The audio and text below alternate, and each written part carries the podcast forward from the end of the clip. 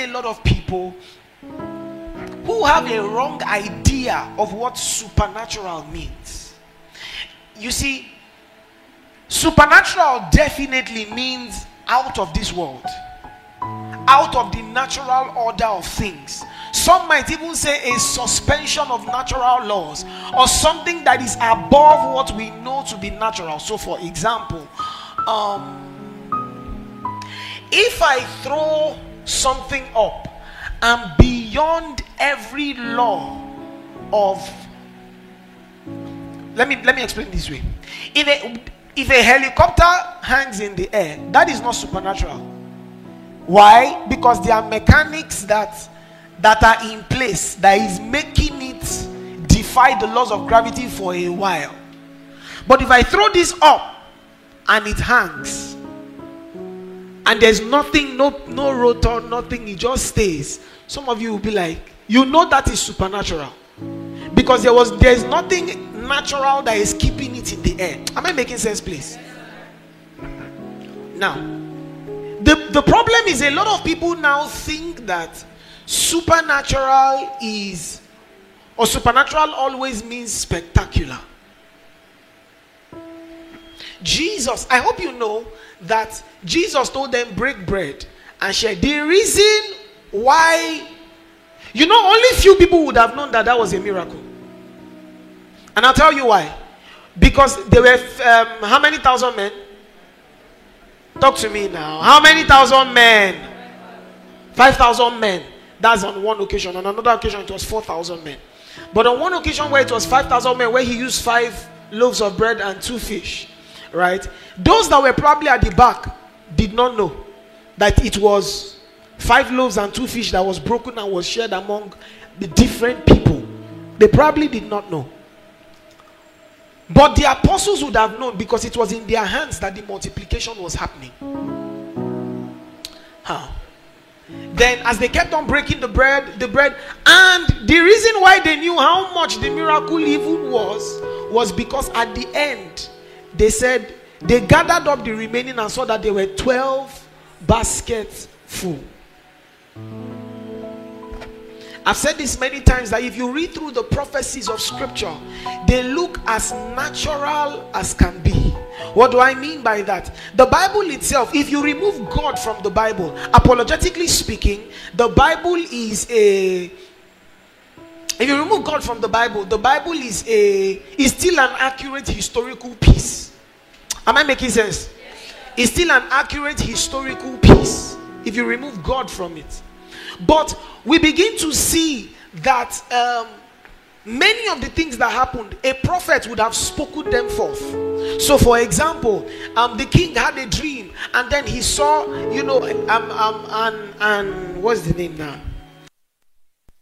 Pray six hours for 21 days. Half of your questions will be answered. Now, I'm not saying pray six hours for 21 days, but please do if you can. It's good exercise. He said half of your question will be answered because we are young people most of our questions, as I said, six hours. Now, somebody said 30 minutes, I'm struggling. Most of our questions are mostly purpose related, work with God related, career life, and all those things. If you spend time with God, most of those questions, there'll just be a knowing that'll be birthed on your inside on what to do. But many times, we they catch cruise, we're lazy. But yes, so many times I get a lot of people asking me things about their work with God. Go and ask God. But then always having dreams about this thing consistently. Well, pray about it. Talk to God. Lord, are you talking to me? And then again, there's a reason why dreams are not always reliable. It may just mean that you had a bad meal. Because our soul has a lot. The, the truth is, when you you know, I was I was I was in a boat yesterday and the guy was playing radio and then they were talking of security in Lagos, and someone called in and said they should give the police armor tank. I say you have watched plenty action film. That's your problem. Armor tank on the streets of Lagos. ideally, the police is not even supposed to carry assault rifles on the street. It's a hazard. It's a hazard. You now say they should put a more tank. Issues. So a lot of people many times, um, when they watch something so much, it now gets stuck in their head. They now have it. See, I prefer people to just say, I see the girl, I like the girl, like feel her, than to just come and say, Ah, I saw her, I went to pray, I had the dream. The Lord showed me three times, showed her a wedding gown. Relax. I'm not saying God does not lead when it comes to relationship. I'm just saying don't use God to lie. Don't use God to just convince yourself of what you want. Are you listening to me? That's by the way. All right. Are we back online? I can't see you. Are behind the light. I'm not saying God does not. Sorry, oh, sorry, oh. No vessel. Can you hear me? Oh, all right. Thank you. Okay, praise God. Uh huh. What? What?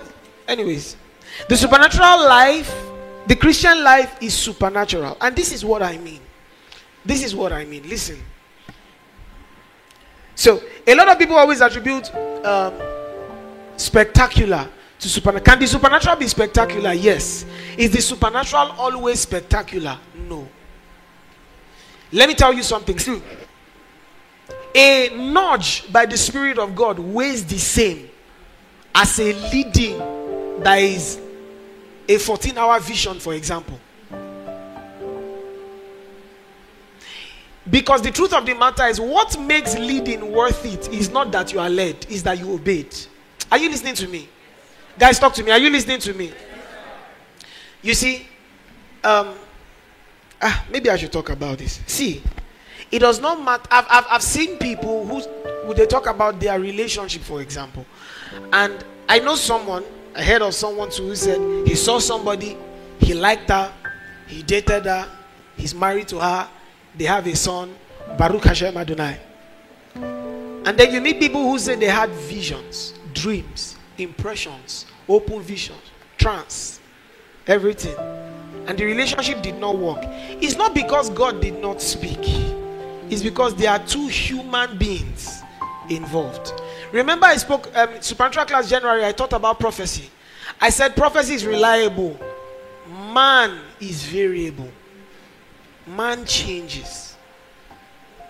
The only way the relationship of, you know, a even if God confirms a relationship, it can still end. And I'll tell you, David, this is too early in the teaching for me to be talking about this. But even if God confirms a relationship, it can still end. Except you are dating Jesus. Even if you are dating Jesus, you can misbehave and he will break up with you. I'm joking, Jesus will not. Amen. Amen. Oh, anyways, the Christian life is supernatural. And what I mean by this is, is this. let me tell you something very simple.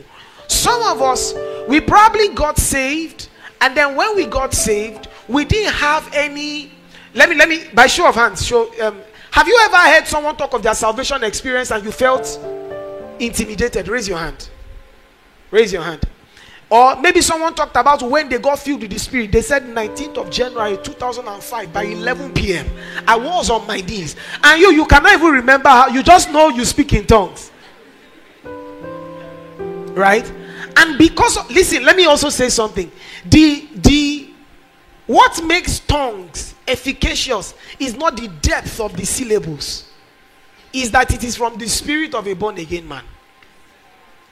So, a lot of people, I've been to places to be minister and I see somebody coming up to me and there's a way he stands. I say, You are copying Theo? And sit down.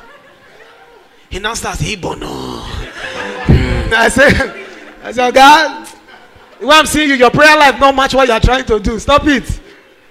Now, what makes tongues efficacious is not drama.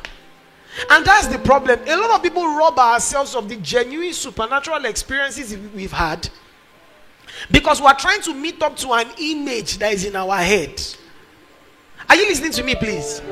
So, let me just tell you something supernatural. For example, probably when you got born again, you, before you raise your hand, before you got born again, you found sermons boring.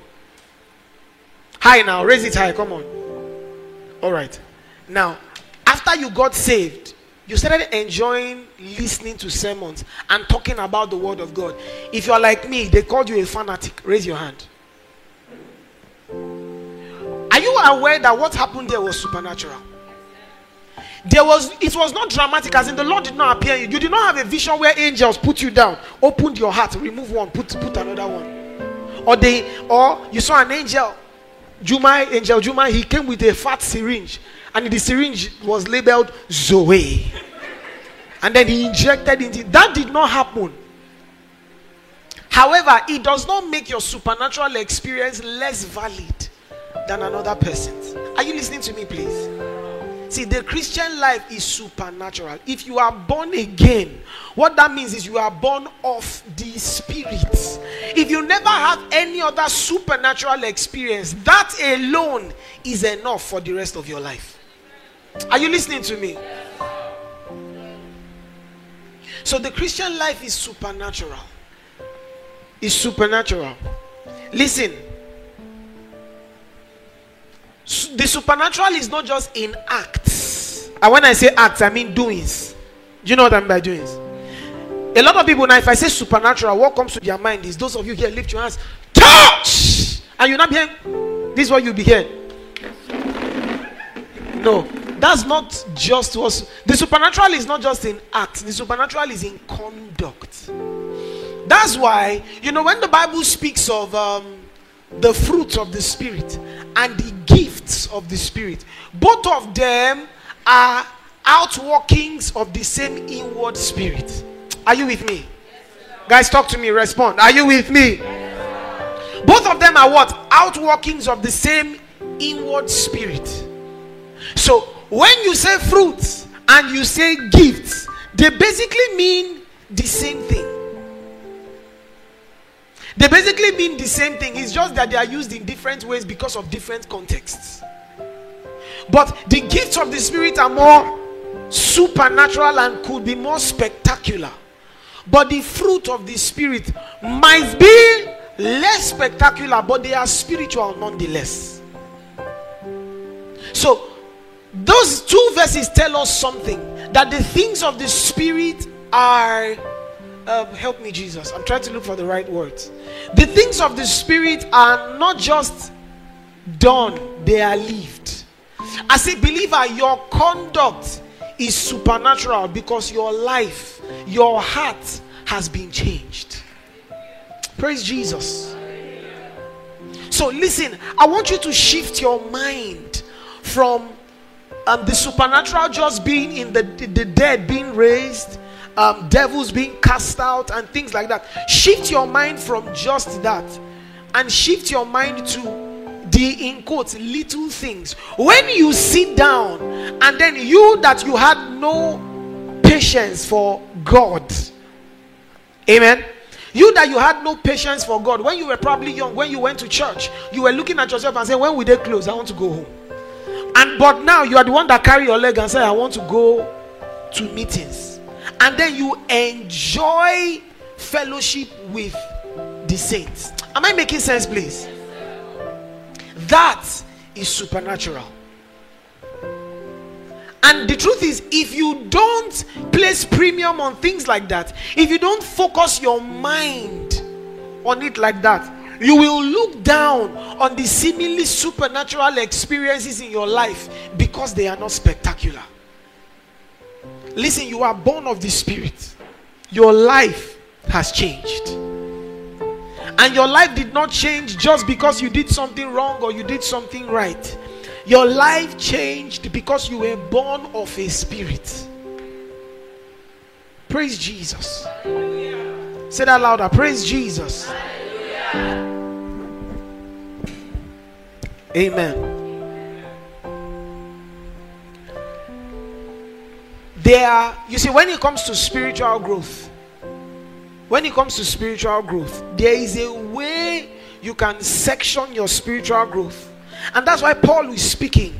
And then Paul says, he, he says to the church at Corinth, you see, the church at Corinth, they are they were a very charismatic church they had the things of the spirit so much in abundance that they were misbehaving with it. They were doing the things of God outside the character of God. What key are you playing on? Huh? C? B flat. B flat. The song is coming to my head, so. They were doing the things of the Spirit or the things of God away from the character of God. So we see that Paul now goes there and he tells them that, you know, you, you have the things of the Spirit, you are doing fantastic stuff. However, I'm coming to you so that I may walk in you, or I'm sending Titus to you so that Titus can walk the same grace that is at work in the Macedonian church in you. So the Macedonian church, they were poor, but they gave. In fact, Paul said they gave of their own selves. They were ready to give everything. They are deep poor. You know, there is poverty and there is deep. Paul said their deep poverty are bounded unto liberality. That tells us that it's not, as I said this during supernatural class May last year. Supernatural class May last year. And I say it again. That verse basically tells us it's not people that it's not rich people that give, it's givers that give. How many of you have a rich uncle that has never given you anything? Yes. It's not rich people that give, it's givers that give. And there are people that are very rich, but if they are giving you 500, their hand will be shaking. So the Macedonian church, they were so poor, but they abounded unto giving. Now, Corinth was a very rich city. Are you listening to me? Talk to me. Are you listening to me? Corinth was a very rich city. So it means that the people that were there, they most likely gave. So, for example, if I plant a local church in Lagos mainland and I plant a local church, give me a name of a church. Make up a name of a church. Michael. Okay, so if I plant triumphant ministry, triumphant ministry mainland, and I plant triumphant ministry BI, you know BI, not V O B. Thank you. That's where I live. Triumphant ministry BI. Now, ideally, um, triumphant ministry BI, their offering is supposed to terminate suffering. Are you with me now? All right. Um, but then the thing is this. Um,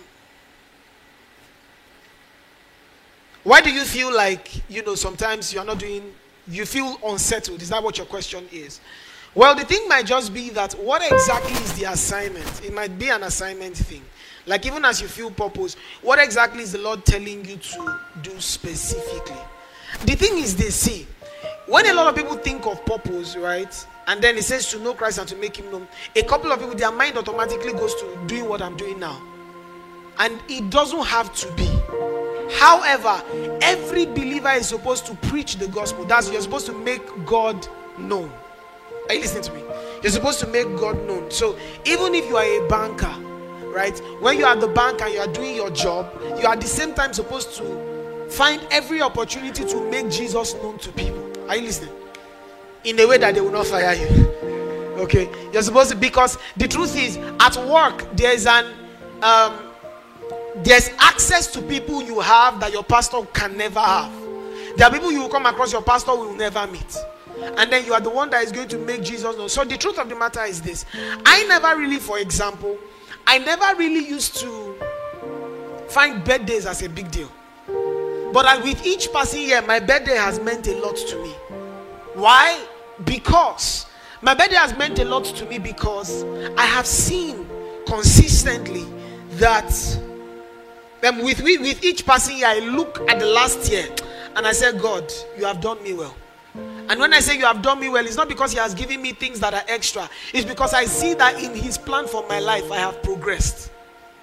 So the truth is, um, an understanding of God's assignment and plan for your life will deal with many things. I really believe so. It will deal with many things like habits, it will deal with things like low self esteem, it will deal with a lot of those things for a couple of reasons because one drive has been um, supplanted or has been superimposed on by another. Do you get what I'm saying? So when it comes to why do you feel that way? Well, maybe it's something to ask the Lord and say, um, Lord. And the reason for purpose is this when he said to know Christ and to make him known, what that means is everything that you must do must have that end in mind, irrespective of what it is. Are you listening? So you just have to ask the Lord, what exactly do you want me to do? Why am I feeling this way? Many times, listen, when you begin to feel a discomfort in your walk with God, go back to God and ask questions. Amen. Praise God. So, spiritual growth can be segmented. You know, so the church at Corinth, anyways, I was talking of Triumphant Ministry Island, right? Now, those guys at the I, I, was giving an example, but don't worry, time has gone. Those guys at the island of, of um, Triumphant Ministry BI, right? Those guys they are the up they are the upside of town. So their offering is supposed to be uh the offering is supposed to be the first fruit of Ikeja church because they are on the upside. That's exactly what happened. Maced- Corinth was richer than Macedonia. So for Paul to be writing to them, you see, I've been to different cities to hold meetings, and I know that different cities have different characters. For example, in Lagos, we are hostile. It's just how you cannot blame us. We don't trust you. If you've been robbed in Lagos, you will know why. If you ask some people, excuse me, sir, they say what? right? So, you know, Abuja folks, they are very, you know, chilled, but they are very, they don't have traffic. So they are so chilled and very warm, and they, they are so laid back, they can be too laid back. But I'm moving to Abuja, I'm leaving you people. I'm joking. Maybe. Anyways. So you see things like that, but you see the church at Corinth, they were so great. I mean, spiritual gifts, plenty, but giving, problem. The, but the church at Macedonia, they were poor, yet they gave. So, but Paul now said that you see this spiritual gift is good though. There's supposed to be order, but Tim Titus is coming to add something. And that's what the Bible says in First Thessalonians. Paul is speaking. He said, I'm coming so that I may perfect what is lacking in your faith. The job of a pastor, the job of a ministry gift is that he can gauge what exactly is lacking in your walk with God and he can add to it. He can say, All right, in your love walk, you are you you know some, but you don't know much. There needs to be another emphasis. In your charismatic gift, you are doing well, but you can do even better. Your charismatic gift is working so well, but um um Unforgiveness is hot in your chest. So we need to touch on that now. Who understands everything I just said, please? Great. So in your walk with God, that's why you can find a lot of people who really love the Lord, really love the Lord, basking in the joy of the Lord in their charismatic ministry. They flow so well. But if you offend them, even if Jesus comes down, nothing is happening. Everybody knows somebody like that. Raise your hand if you know somebody like that. Or, and it doesn't just have to be unforgiveness, anyways. It could just be that in their walk with God, something is off. And when I say something is off, I mean charismatics and all, they are doing well, but um, maybe they cannot but lie unprovoked. I know somebody like that. and that's why you find a lot of people that will now say, But I thought you were a Christian. So there is no link between, for some people, it's worse. There is no link between Sunday and Monday. For some people, it's worse. That's what I'm trying to say. But the reason for that is because you can, you can, you can um, master the the glamour of spiritual growth. You can master Christianese. You can master the way things are said. So much so that you begin to have hardness of heart. That the word of God is no longer able to entreat you. Are you listening to me? That's why you get to find that there are a couple of people. I've met people, for example, who they're dating this guy, they're on the verge of breakup. And the guy, they both go to church, they both love the Lord, but the guy is insisting that they must have sex but he loves the Lord. Anyways, you can find a couple of people who the word of God has not touched an area of their life. And the reason is because their word of their walk with God is is broken into sections. So you have to be that believer who in your walk with God you can allow the word of God and treat any area of your life. See, the way it starts is by people having theological preferences, meaning when it comes to the charismatic ministry, I really like it. But when it comes to this other part, I'm not really a fan. You must learn to love the whole counsel of God. Are you with me, please? You love the whole counsel of God. But this is the great thing about Christianity God is not just telling us to do, He has given us the ability to do. The Bible says in Philippians 2:13, He says, He's the one that is at 2 12, 12 to 13. He's the one that is at work in you, both to what? Will and to do. In the new heart that has been given, you are not just told to do, you are given a, a heart that has a desire to do and an enablement to do. Do you understand what I just said? A heart to do has in the spirit within, a heart to do has been given. And then the enablement to flow and follow with that heart has also been given. So, listen, the Christian life, even when it comes to conduct, we don't just live righteously by ourselves, our righteous conduct is enabled supernaturally. That's why I usually say that the Holy Ghost is the engine of Christianity. The blessings that the Lord has given are domiciled in the spirit within. Are you with me? A sign that you are righteous is that you have the Holy Ghost. A sign that when Jesus comes, you are going to be taken is that you have the Holy Ghost. Praise Jesus. It is by the Holy Ghost we also even walk miracles. So also, even in our conduct, what is called the fruit of the spirit is because there is an engineering on your inside that has been done by the indwelling spirit. There is something that is given off because he dwells there. I can't remember, I think it's Ibadan I was teaching, and I was explaining that in the Bible, when somebody had a spirit of infirmity, the person definitely exhibited sickness. Do you understand what I just said? Why? Because um there were times when Jesus prayed for somebody that was sick and the person was healed. But then there were times when the person had a spirit of infirmity. When someone has a spirit of infirmity, so for example, many times um, there are times when people are sick, what they need is you lay hands and you say, Be healed. The other times that when they are sick, you cast out a devil. There are many times that big because if you pray for them to be healed when the devil needs to be cast out, they might feel better temporarily, but there will still be a problem. So also the same way, if someone has an unclean spirit, that you know we see that in the Bible where people that are mad and all those things. If the person has an unclean spirit, there are characteristics the person will exhibit the characteristics of the person but if the person has spirit of infirmity infirmity will definitely be exhibited. It is also the same way if because you have the holy ghost there are fruits that are not that show in your life.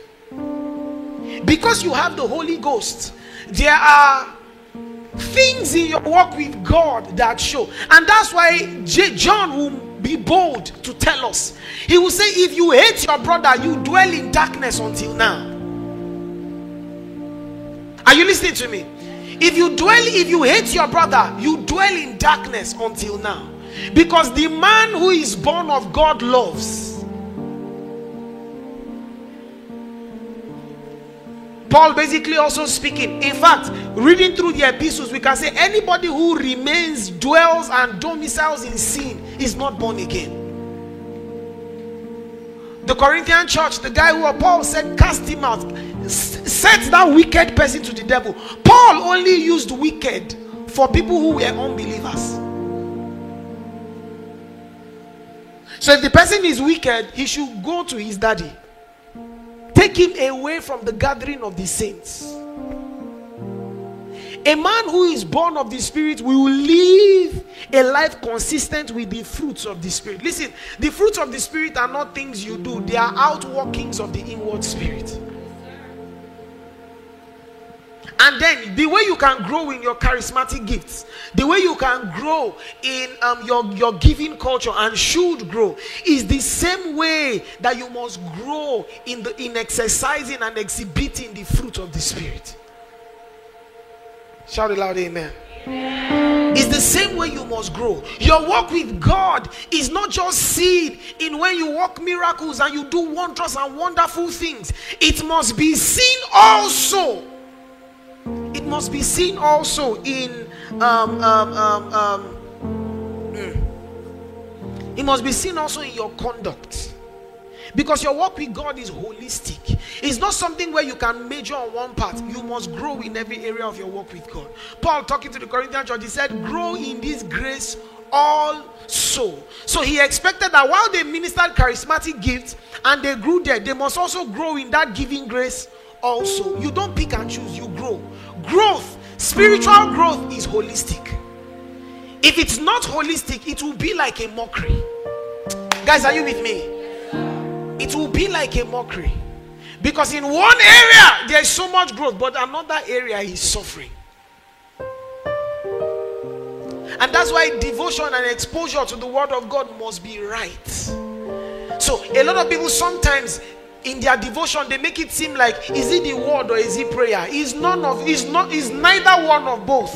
Both must go hand in hand. Praise the living jesus. The believer there is a working that has been done on his heart. There's a working that has been done in the life of the believer and that's why Paul consistently would then tell us, he said, yield your members. Romans chapter 6, verse 13. Romans 6 13. Let's read this one. Romans 6 13. Turn your Bible there. If you're there, read. Are you there? Romans is after Deuteronomy. Romans 6. Are you there? Guys, now talk to me. Are you there? Romans 6:13. Let's read in KJV like a mass choir. One, two, go. No, now, guys, come on. Let's read that again. One, two, go. As instruments of unrighteousness unto sin, but yield yourselves unto God as those that are alive from the dead, and your members as instruments of righteousness unto God. See, the man who is born again is not hopelessly a slave to sin. The man who is born again has been made alive unto God. Therefore, that's why Paul will not just tell you, don't sin. He will say, yield your members. Be- why will he tell you to yield your members? Because you can. You cannot tell the man who is not born again to yield his members to righteousness. He can't. He is dead in sin. Are you listening to me? He's dead in sin. He said, yield Neither yield ye your members as instruments of unrighteousness unto sin. Don't give them over as instruments of unrighteousness, but yield them unto God as those that are what? Alive from the dead.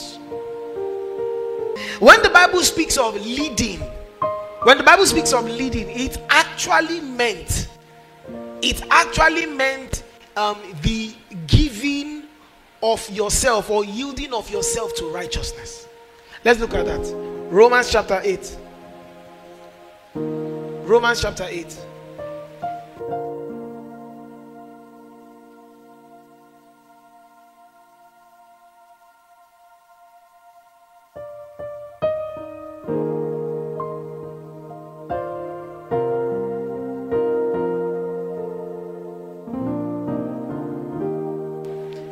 Anyways, Romans chapter 8, are you there? Guys, please, do we understand everything I've been saying so far?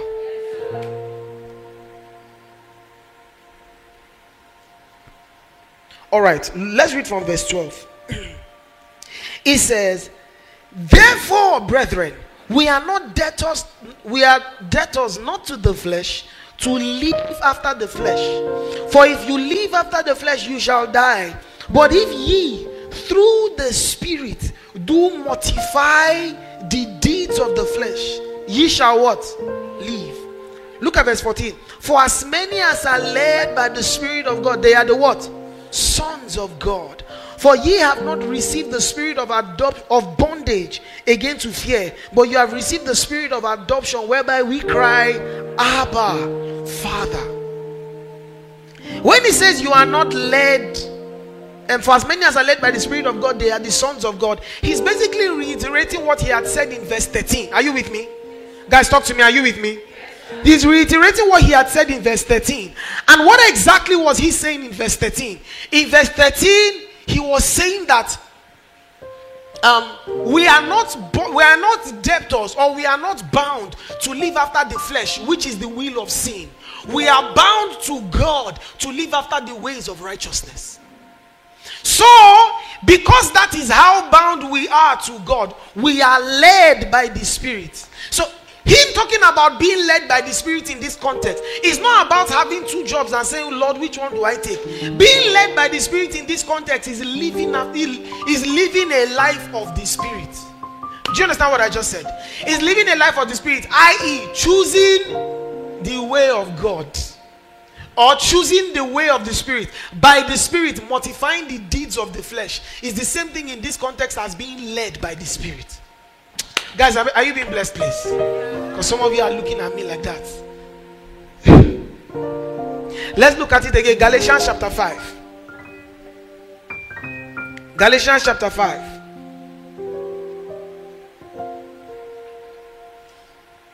Another context in the epistles where being led was used. All right. I was reading and it struck me for the first time. I think it's uh, Genesis 2:24. He said both of them were naked and not ashamed. And Paul quoted it. And when Paul quoted it in um, First Corinthians, the immediate context was sexual relations. God made sex. God, God made somebody's face has changed now. Sex, yes. God made sex. Sex is God's idea, but the one who who designed it also gave it a context by which it must be manifested. Say manifested. I can just say some some of you are uncomfortable with what I'm saying because I said sex. Joke. There's a context. Scientifically speaking, I think when you have sex, I think um, um, there's a hormone that the lady secretes that makes her feel bonded to the person that she just had sex with. That should tell us that sex it was only supposed to go with a commitment. You can break up a relationship, but God's design is that you don't break up a marriage. Now, personally, of course, personally, I really believe that there are excuses when there are issues of violence. When there are issues of violence, take a step back. God rather wants you alive. But many times, even I find out that our generation we have a fickle idea of what commitment is. Why did you break up? It got boring. Are you under a spell? I stopped feeling In our parents' time, when people were committed to one another, it was serious. It's we don't see that it's a problem when in two years you've been in five relationships. It's a problem. Somebody should call you and say, for one year, don't like anybody, let nobody like you. It's a problem. Praise Jesus. This is the conversation part of the message. I'm just giving you things to think about. A fruit of your spirit is called what? Faithfulness. Say faithfulness. faithfulness. Say it again. Faithfulness. Shout it one more time. Faithfulness. faithfulness is a fruit of your spirit. I was talking to a friend. And you know, we're talking about something. And it, it dawned on me, you know, I was at a there was a Valentine movie thing and I was watching it. And as I was watching it now, there are many movies that go like this, right? You know, um, Pastor start, Pastor Aaron, he shared a few, and I'm going to continue with this on with these ones. You know, he started by talking about uh, um, Snow White. You know, A guy, it does not matter how you think about it. A guy sees a corpse and kisses her. That's necrophilia. That's what it's called. You know, the reason why a lot of us have not thought about it is because it's just a story. It has sounded sweet. So you've not really reasoned it like, ah, it didn't make sense. Oh. You know, there's Snow White, there's Beauty and the Beast. She saw a wild, a brute beast. She fell in love. She didn't know he was going to change to a guy. In fact, it was after the last rose petal fell and she kissed a beast that he changed. It's the same way that movies and society has been feeding us with junk. I hope you know 10 years ago, the gay conversation was an abomination. Now we are considering it. In fact, there are progressive churches. Churches that are built around this and they have a Queen James version. I'm not joking. I am actually not joking. It's a queer Bible. A Queen James version. The empty seat here. It's a Queen James version. Now there's that. Um. Now think about this. I was watching the movie and I thought about it. And as I was talking to my friend, she was I was telling her, I said, see, this thing is a problem. She, and I told her the storyline, and she was like, How many of us have watched this movie called well, online? I don't give them cheap publicity. But this is the movie. The guy had an accident, or he was hit by a car. And then as he was hit a, by a car, she was dating somebody before. Are you listening to me, please? Guys, pay attention. Are you listening to me? Yes, Say it one more time. Are you listening to me? Yes, she was dating somebody. Huh? As she was dating someone, um, you know, her boyfriend was a douche in coach. He was not having time for her, he was not treating her well, etc. Then she started dating someone else. Guys, amen. She started dating who? Someone else. And then as she was dating someone else, um, God, I beg. No, no, she didn't break up with the boyfriend. They were still dating, but she got a job where she was caring for a guy that had an accident and he was immobile. You know the movie already. So she started falling for the guy. Calm down. She started falling for the guy did, and then she cuddled the guy and they started licking lips. They started kissing. And we think about it. You just watch the movie and but you know what that is called? Cheating.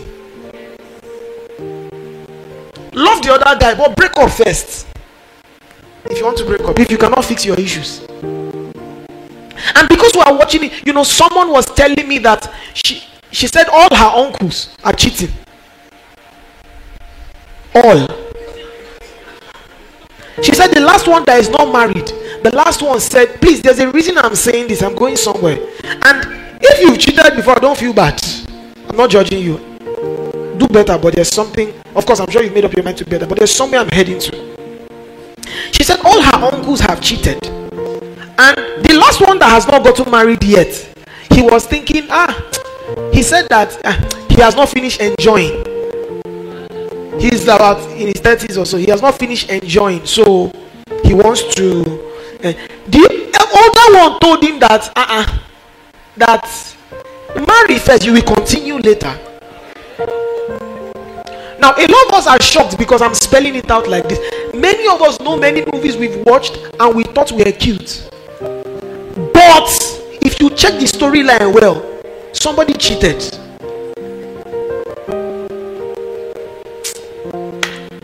Some of us are now deeply reflecting our movie choices. And it's not cute, it's problematic. You see, with our generation that everything is cruise, there's a serious problem.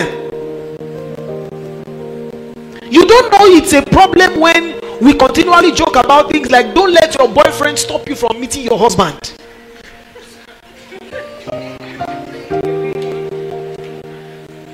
They were arguing. They said the boyfriend they were dating, the the uh, um, pastor said if you're trusting God for a life partner, come. Her boyfriend was beside her. She went out, and they said they were not thinking, did she do wrong? As you are going out, our relationship has gone with you because it's not funny. And can I tell tell you something? As we are cruising with all these things, it's just entering your mind. And now some there's some, there are there, there are things called open marriages. If it's open, it's not a marriage. It's a it's a it's a paradox. Or is it oxymoron? There's a there's a figure of speech they call it two unlikely terms side by side. Oxymoron. Oxymoron, yeah. And if it's a marriage, it cannot be open. You know, I heard a man of God say one of the most profound things I've heard on sex. He said, God's plan is that two novices explore their bodies for the rest of their lives. God's plan is that two novices explore their bodies for the rest of their lives. God's plan is that two novices explore their bodies for the rest of their lives. Is satanic. See, a lot of us are saved, but we have worldly mindsets. Let the word of God enter you today. Remember at the beginning of teaching, I said if the bullet comes in your direction, don't dodge it, receive it. Receive it. This unforgiveness, many of you are still struggling with. It may be the reason your marriage may end, though. You've not thought about it seriously like that before. I will come back to that. Please, let me give me a pen. Let me write this down so I won't forget. You see, I know someone who he was working somewhere, and married men were telling me, Don't you change your oil sometimes? It's a problem. And then you hear ridiculous things like if you are eating beans, won't you eat rice sometimes? Is wrong. Is wrong. See, can I listen? Parenting in the next 10 20 years will be hard. Marry a believer. Don't just have, you know, gone are the days where you say, I want my wife to be a prayerful person. Now the AI of evil has improved. They've changed iOS. You better pray too. See my children. From now, you go on your knees, call all their names. You say you will have sense. Man to I will give birth to a boy that is male.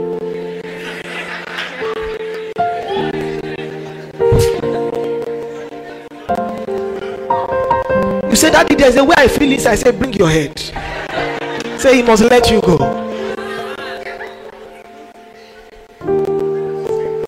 Can I tell you something? Listen, listen, listen, listen, listen. God's plan. And the reason, I hope you know, if we follow God's plan on abstinence, we will not have absent fathers, we will not have absent mothers. Abortion will not be a problem. Abortion will not be a problem.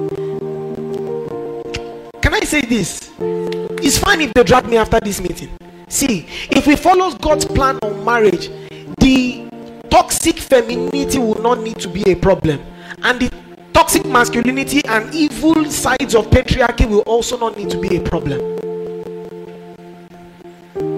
I don't understand how a man beats his wife. You're supposed to love her as Christ loves the church and gave. So you should be you should love your wife to the point of death. So, how do you beat her? How does that work?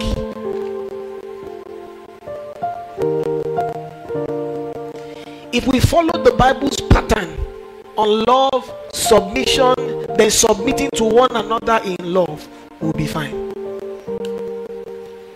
I saw a lady, she said, she put on her face, she said, This is the this is the summary of my, for those who are new here to our Twitter account, this is the summary of my post. I'm a feminist and I hate men. I used to know, I know a lot of believers who used to identify as feminists, but they can't anymore. Because feminism has become something else that lacks a definition. It's no longer about just women rights or women's subjugation, it's now evil. It's about hating men for the most part.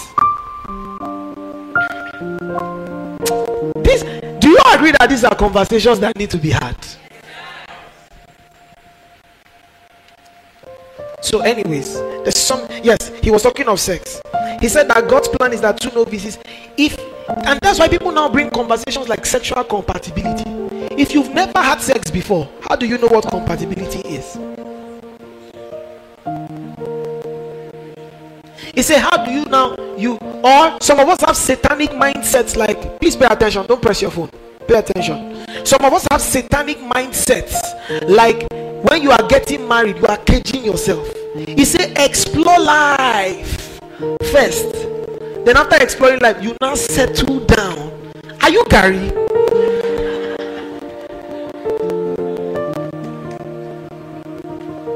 That's not who we are. We have found all of our pleasures in Him. Don't find, we are not hedonistic. We are not hedonistic. We don't engage and indulge in all our pleasures. We are born again. So there are vices that are rampant in society that are not for you. I put up something online one time and somebody saw it and he said he was angry, but he thought and the Holy Ghost told him, Are you angry or you are convicted? I said, Fight my battle, let me hold my peace, Lord. I put on my stage, I said, Don't be deceived. Not all of us are watching porn. Not everybody must stop. Not every somebody said, Who is with me? No fornication November. I said, You came late. Uh, you came late. We have not been fornicating before. You came late. Know ye not that your body is the temple of the Holy Ghost, which is in you. Paul said, How can you take the temple of God and join it with a harlot? He said, Every other sin a man commits is outside his body, but the sin of sexual immorality, he sins against his own body. If we followed God's design, many conversations will not need to be had. Are you with me?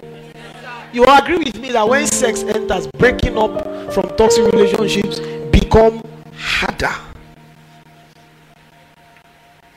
And because of this, the the the skewed image many people have, because of the skewed image many people have, that's why you find a lady who says she wants a man's man. And who is a man's man? Somebody that slaps her once in a while. We may laugh, but there are people like that because they probably grew up with their dad subjugating their mother. Every relationship's dynamic is different. That I don't know. This I, I I don't feel qualified to have a relationship talk. So, but listen.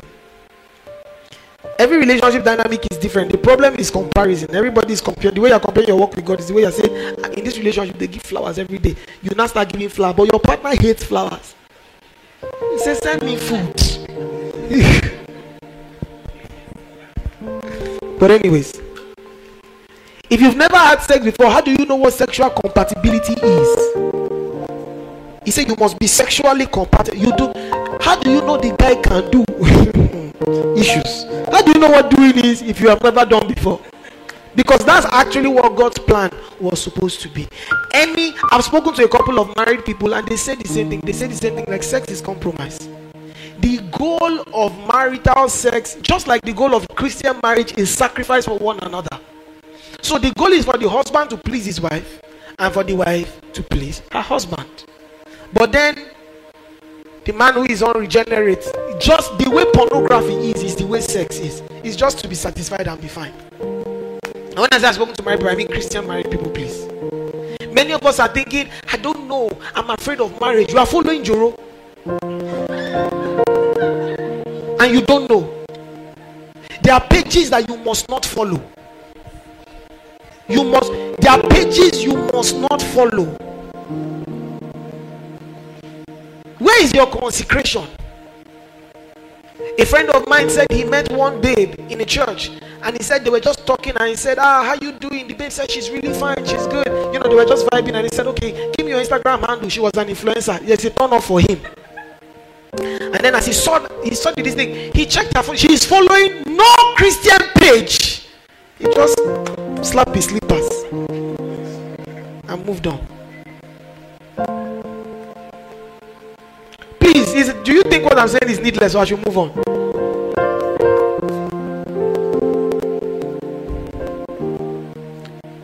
God's plan is two novices. So any two human, God made man and woman to be together. So two people who are definitely emotionally, they emotionally go together and they are committed to one another. If they decide to give their bodies to themselves, they will flow.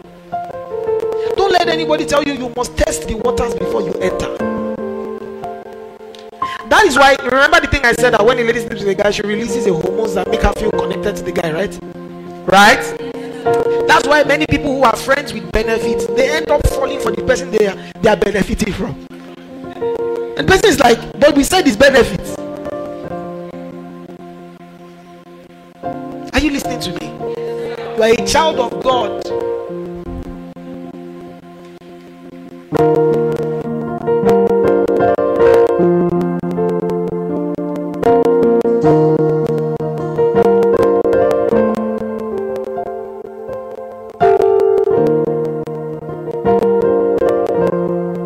Praise God.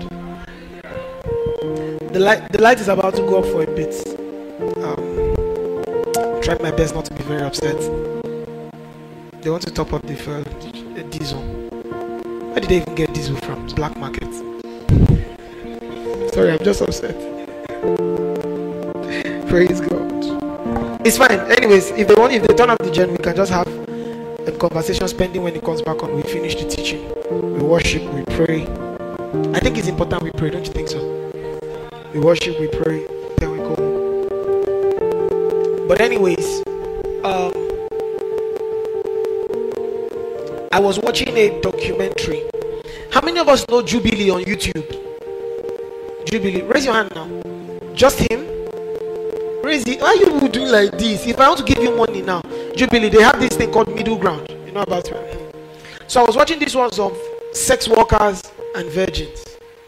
Right? I see what turns people on, and I say is perverseness that is doing you. One of the sex workers said she likes. She was she was walking. I don't have to explain explain. She was walking in front of camera, and then the guy was stepped on her face while walking on her. Stepped on her face. Someone is wondering, walking what? That's your business. And then the other person who was a virgin there was like, and she was like, You see your face? He said, I understand your face. He said, But for me, I was in heaven. She said, For her, she was in heaven. And the reason, can I tell you something? Listen, let me, everybody hear me. Don't underestimate the perverseness in the human soul. I hope you know if you give yourself to the flesh, you will amaze yourself in righteousness. You will be, you will step out of yourself and say, Ah, I shock me. How many of you wait? Let me ask. Let me do it. How many? There was a time there were months you were struggling to pray, and Satan brought opportunities, and you were amazed that you shocked yourself. Raise your hand. My hand is up, cause raise your hand. If you don't pray, you will partner with the devil. it's true. You will give place to the devil. Some of us are very upset now. So are you now saying yes? Don't have sex in relationship. No sex. Stop having sex. It's God's plan that sex be in the confines of marriage. Are you saying we should not live together? Don't live together. Don't go home. Go to your house. Go home. There are many conversations we have about abortion. I will say it's a clump of cells. No, it's not. It's an drag me, I don't care. They say, but it is her body. But it's not just her body, it's another life. If it was just her body, it's fine, but she's carrying another life. So it make it make sense. If I punch a pregnant woman and she loses the baby, I'm charged for murder. But a woman who does abortion is taking his health care. No, now. The major problem is just responsibility. Nobody wants to take responsibility. Some of us are probably listening to us. You like me, but you are angry. So you don't know what you are feeling exactly. Just come, see, take it in, receive it, take it. Thank God we start by praying. God's word first, my feelings what?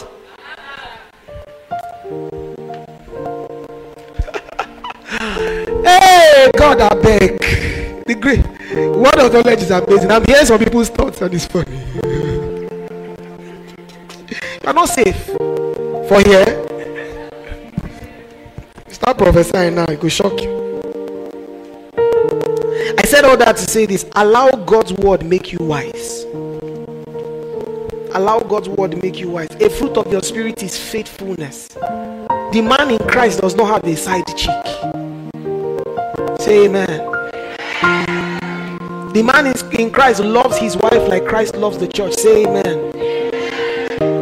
Many of us, many of the things you are doing now is what you will do in marriage.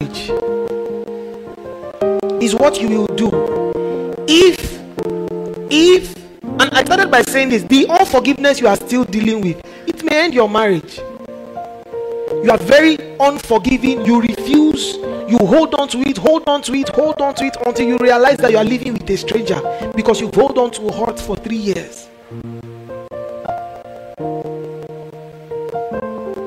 The thing with unforgiveness is we forget our own feelings and amplify that of another person.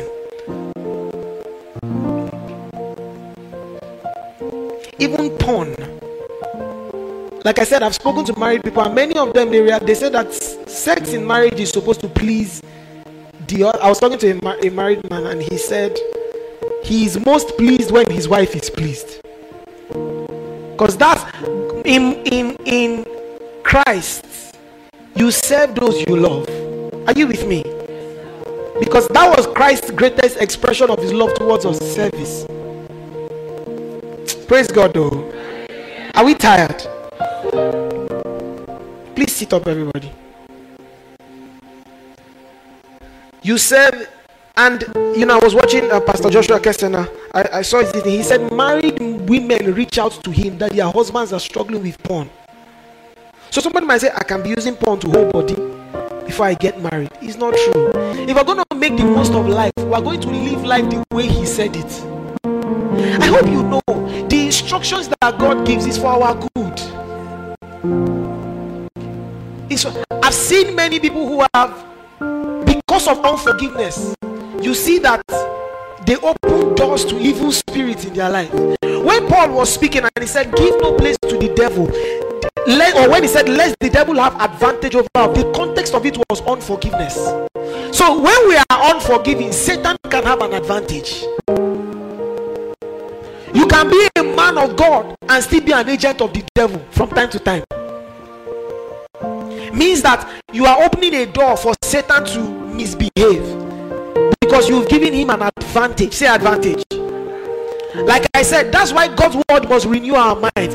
A lot of us are saved, but their mindset that need to. You see, you'll be amazed how many people are saved, but somewhere in their mind, if you chop rice, you go chop beans, is still there. That example I gave. You'll be amazed how some people are saved, but Holy Ghost help me. trying to remember this. Um, there are people who they are saved, but they believe they have this belief of um, um, I'm trying to put lay down. This is the common one. You are dating somebody, but you have no intention of being with them. That's wicked. Don't do that. Or you are enjoying emotional commitment from somebody. You, you are enjoying every benefit of emotional commitment from somebody without the commitment. Is wrong. I used to tell some of my female friends, I say at your age, you can't be in a situationship. You have been talking to somebody for two weeks, three weeks. Say we have been talking, what's going on? Lay it down on the table. The problem is we too we enjoy the attention.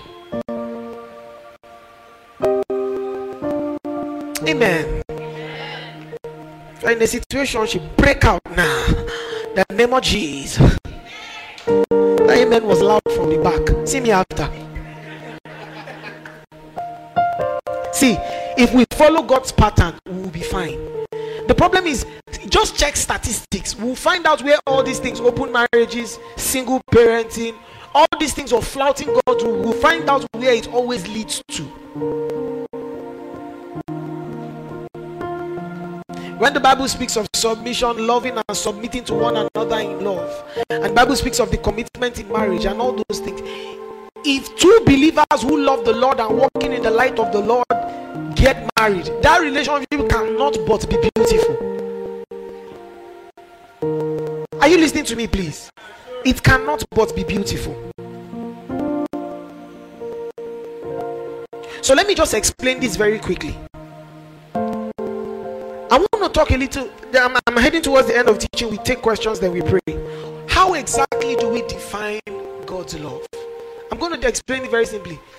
John, you guys have heard me explain this many times. I'll probably explain it many more times. John 3 16. For God so loved the world that he gave his only begotten Son, that whosoever believes should not perish, but have everlasting life. And I've said it that the word so is huto. It means God in this manner. It means that this is how God expressed his love, in that he gave his son for us to die. Romans 5 8, God commended his love towards us in that while we were yet sinners, Christ did what?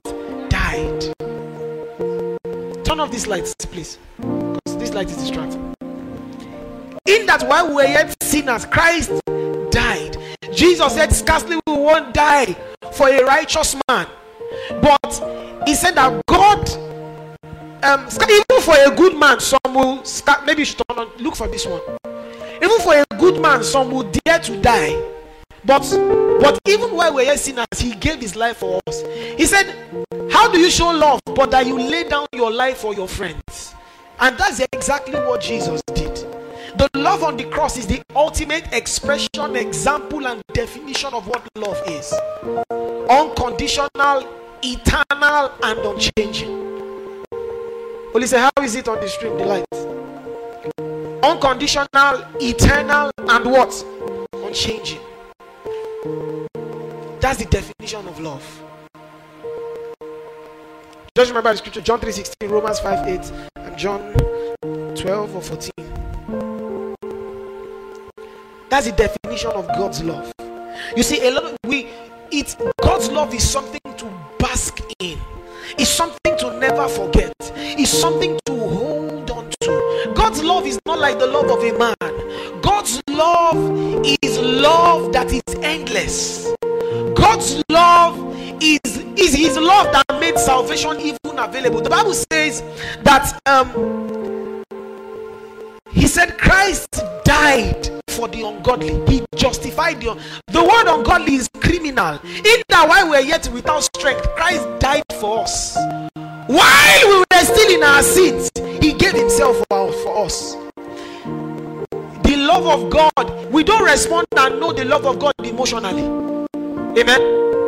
We don't know the love of God emotionally, we know it by revelation. If it is true that Jesus died, because that's how God revealed his love, if it is true that Jesus died on the cross, then you never again should doubt God's love for you. Guys, are you with me? If it's true that, guys, you need to respond. If it's true that Jesus died on the cross, then you never again should doubt his love for you. I've said that many times that the death on the cross, and um, the death on the cross is one event that has an eternal implication. So if it is true that he died, it is true that he loves you. If you understand the love of God, only um, when things are working, when things are not working, when things are working, you say God loves me. When things are not working, you will say He does not love me, and that's not how it is. If He died on the cross for you and rose again, that's how He showed His love. Then you never again should be able to doubt whether He loves you or not. God's love is not feelings; it's a fact. Say God's love is a fact. Come on, I can hear you. Say God's love is a fact. Oh, Ora Hassani. God's love is a fact. God's love is a fact. God's love is a fact. God's love is a fact. In salvation, in that love, what did He do? He forgave us our sins even before we were born. I hope you know on the cross, sins past, present, future was forgiven. Guys, are you with me? Sins past, present, future was forgiven. Before the sin was done, the sacrifice was available. Listen, if you understand what Christ did, you will understand how to love people. How a man relates to sin is how much of the gospel he understands. When a brother is frail and a brother falls, when you remember that even that sin he did is under the blood, you will respond differently. Guys, are you with me? If you remember that the sin is under the blood, you will respond differently. Because that very wrong that he did is under the blood. Jesus speaking, he caught the woman in adultery and they asked him, They said, What should we do to this woman? He just knelt down and said, right. And then he stood up. He said, Let he that is without sin be the first to cast a stone. Can I tell you something? Many of us need to reevaluate and answer that question. Many of us are like the Pharisee that was praying with the publican. He came before Jesus and then he said, He said, Must he said, Lord, you know I am not like that publican. I fast twice a week. I give my tithe. I fast twice a week. I give my tithe. I do this. I do that. You you know me. And many of us think of ourselves like that. So when somebody sins, you say, Lord, you know me. I sin, but not as much as this other person. There's a rubbish, disgusting self righteousness that you can have even in grace. That when a brother falls, you don't see the brother through any other lens but through his sin. Guys, am I talking?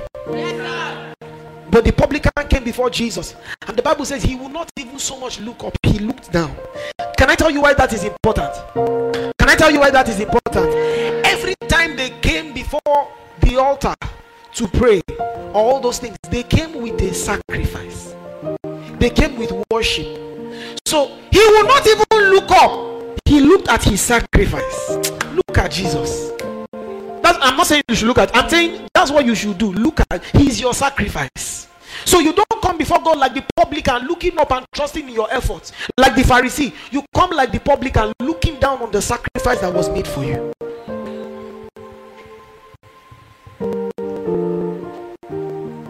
Amen. So we can bask and say, In him my sins are forgiven. I am the righteousness of God. Can you talk that for me? I'm the righteousness of God in Christ Jesus. Child of God. Jesus.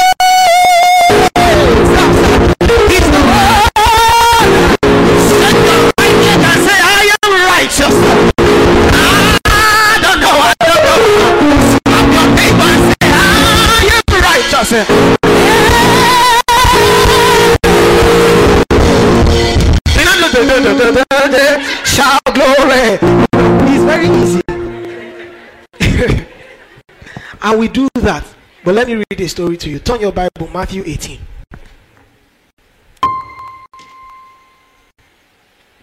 Matthew 18.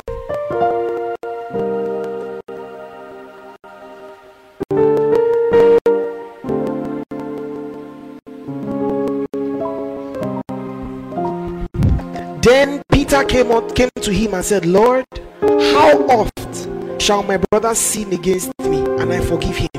Till seven times? Jesus said unto him, I say not unto thee until seven times, but until seventy times seven. Then Jesus said a parable. He said, Therefore, is the kingdom of heaven likened unto a certain king, which would take account of his servant.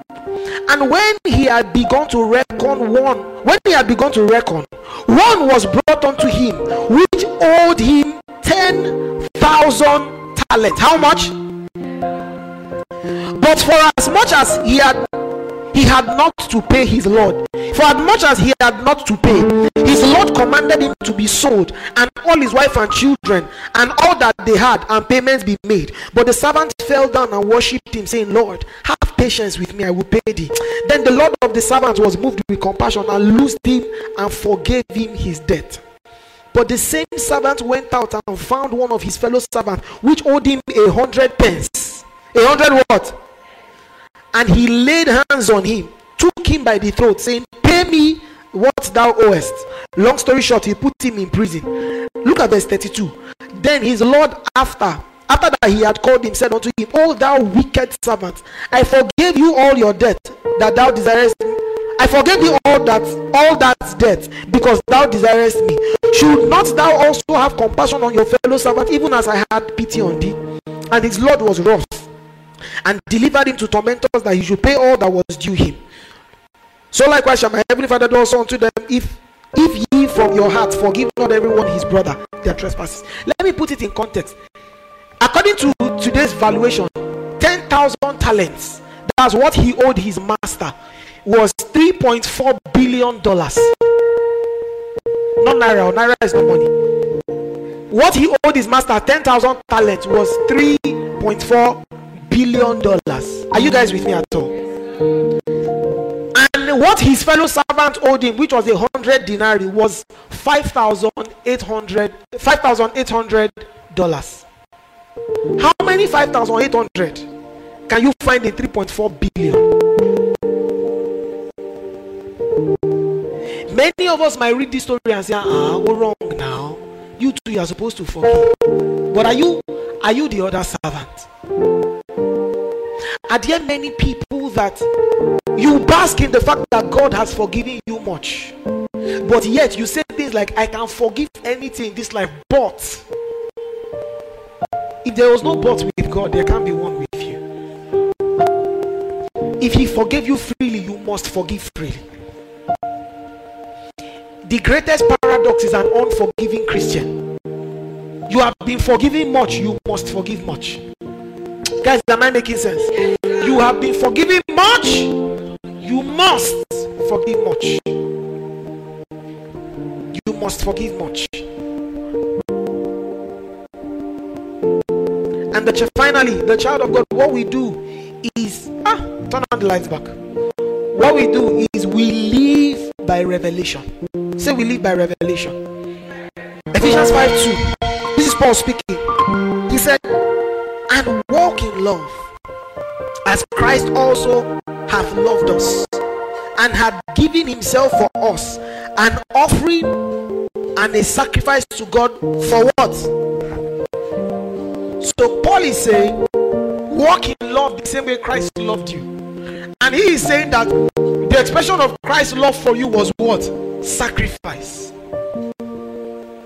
John 3:16 For God so loved the world that he gave his only begotten son that whosoever believes in him should not perish but have what? Everlasting life.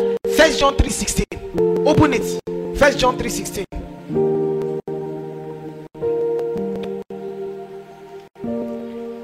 Eh, eh. First John 3:16. Are you there? Read like a mass choir in KJV. One, two, go.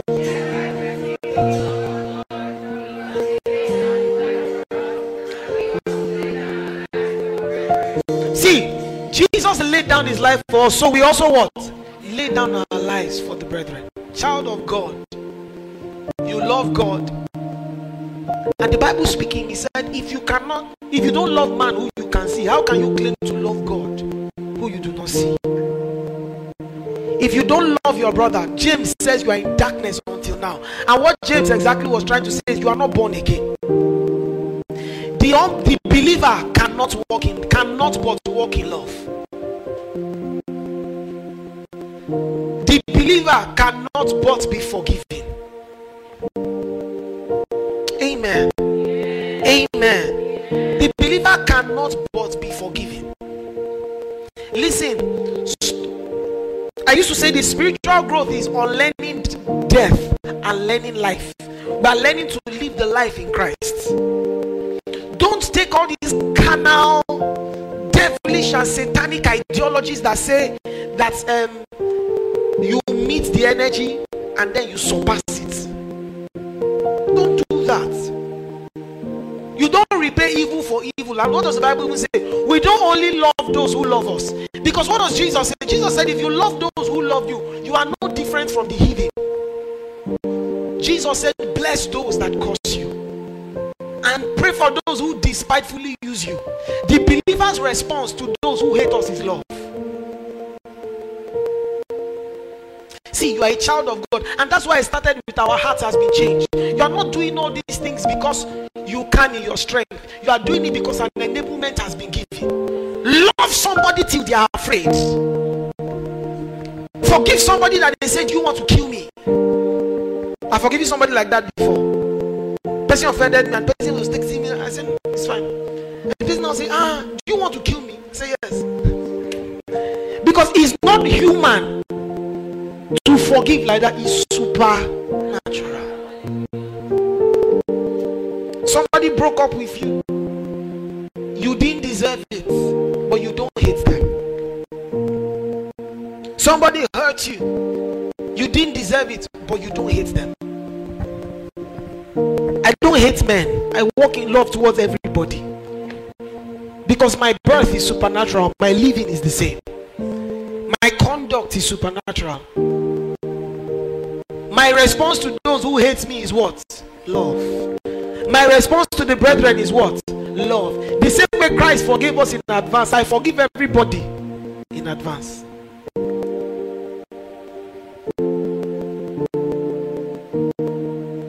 You see, now because the keyboard is playing and everything I'm saying, you're like, oh yes, I do. But when somebody offends you, that war is going on in your heart.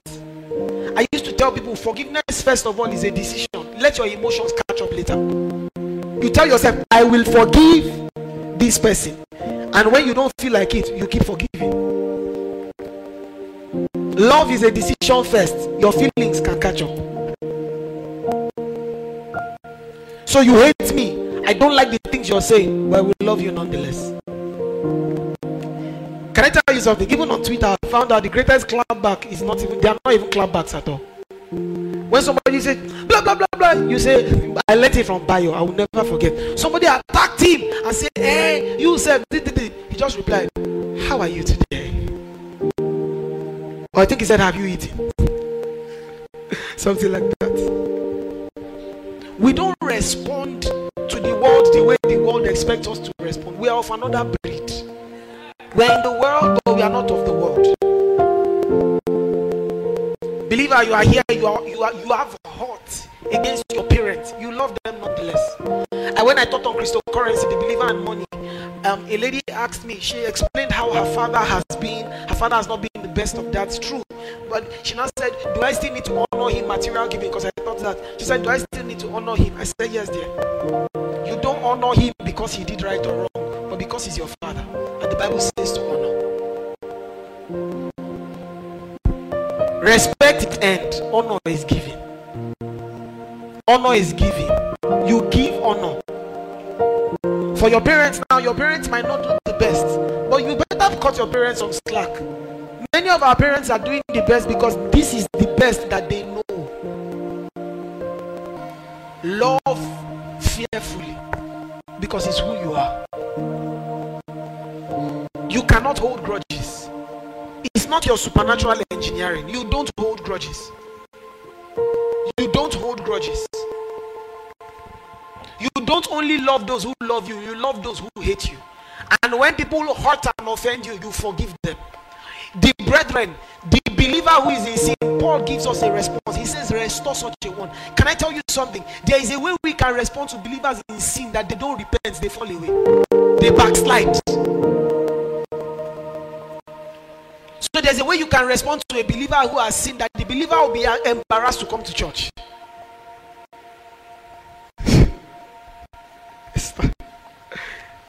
the believer will be embarrassed to come to church. You know that that one restoration is not the plan, it's damage. And you know the funny thing, when the person doesn't come to church anymore, we now say, You see, we always knew it. They never loved God. Sometimes just be there for people. Love. Do you know the funny thing? The unbeliever who refuses God, God will love him till he goes to hell. Even in hell, God still loves him. He's the one that rejected God. Guys, are you with me, please? Because Jesus, so you don't just rejoice in what Jesus has done, live by revelation. We see what he has done, so we see what we do.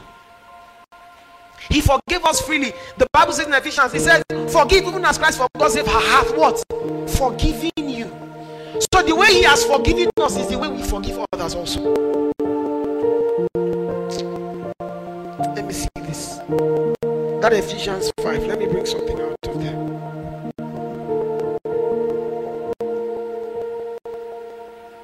We live by revelation. We see what he has done and we do the same.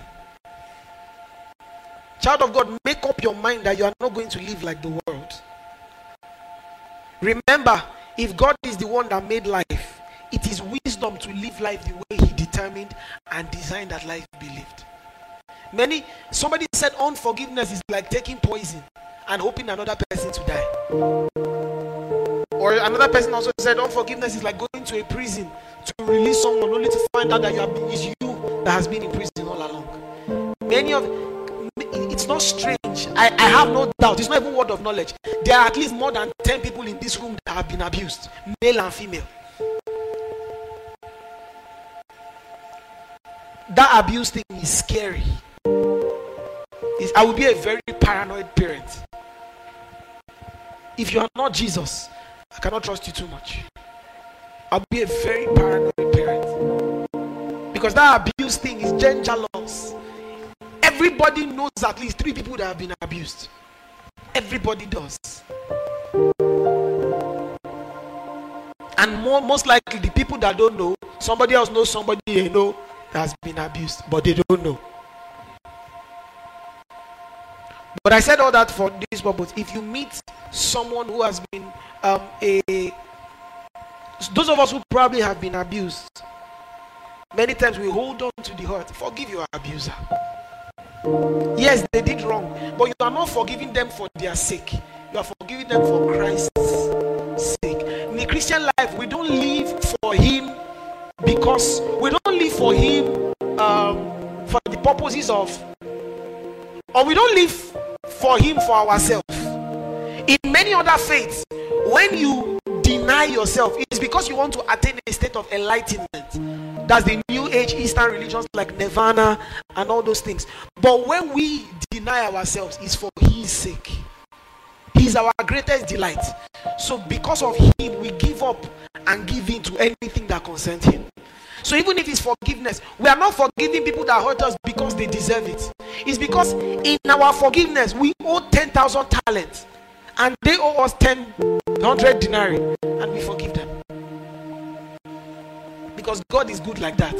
So we express His goodness the same way. I hope you know many of the people that Jesus expressed healings to, they were not even following Him. Praise Jesus. Now, I just zeroed in on love work, but I expanded it a little bit. If you are dealing with a contradiction, yeah, habit, false, frailties, all those things. You know, even if everything we had said about past relationship, cheating, all those things. If you have done, you get better. If you are doing it, stop it today. You are born of God.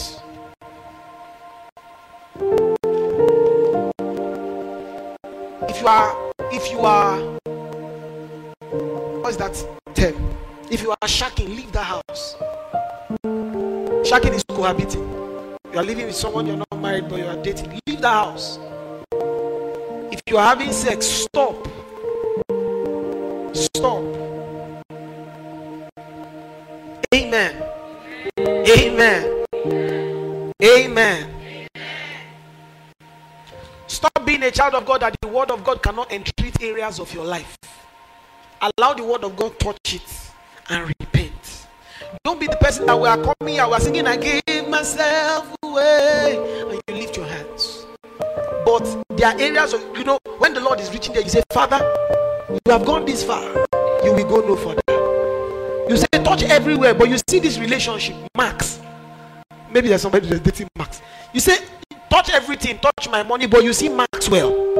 Lord Maxwell is not to be touched.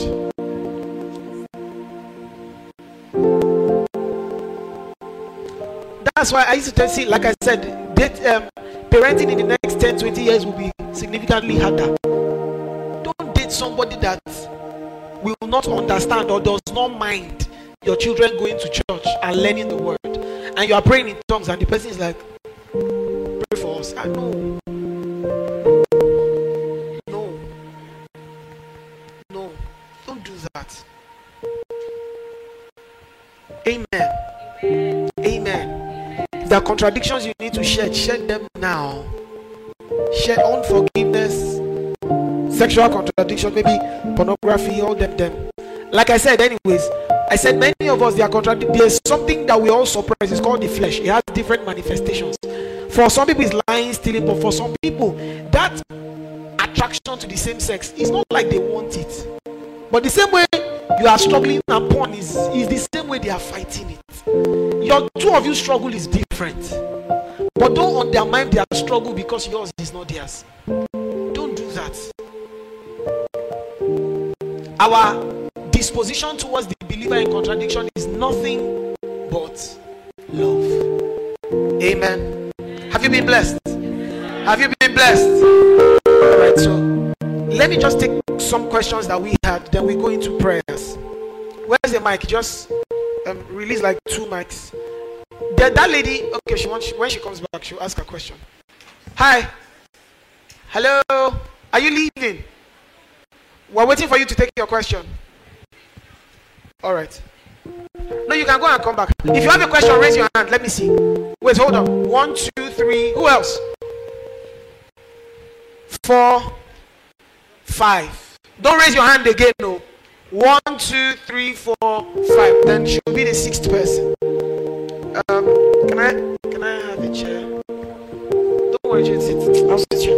But people online, if I sit, can they see me? I think so. Just move the, camera. All right, all right. Ask with the mic so they can hear you. Sit. Um, how do you forgive someone who is still doing what you want to forgive them about?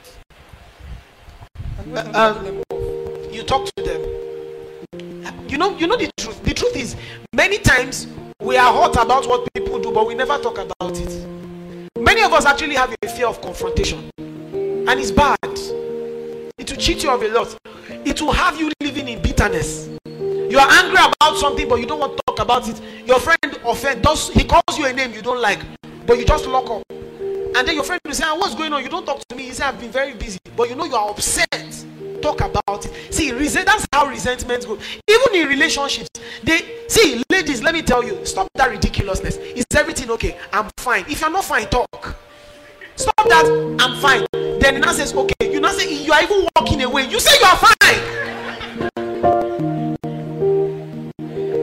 See, don't don't do that. That's how resentment grows. They ask you, How are you? What's going on? I'm fine. What is going on? I'm fine. You keep I'm fine, I'm fine until one day you told him to drop copy, he drops copy. You say, I'm not doing this relationship again. And he says, Is it because of cop? But he does not know there's a backlog of unforgiveness that's been going on. See, we laugh about all these things, but these things will follow. You know, many of us we avoid trauma. It does not mean we've dealt with it. We avoid the traumas we have, and then we are shocked when it shows up when we are married. Are you listening to me?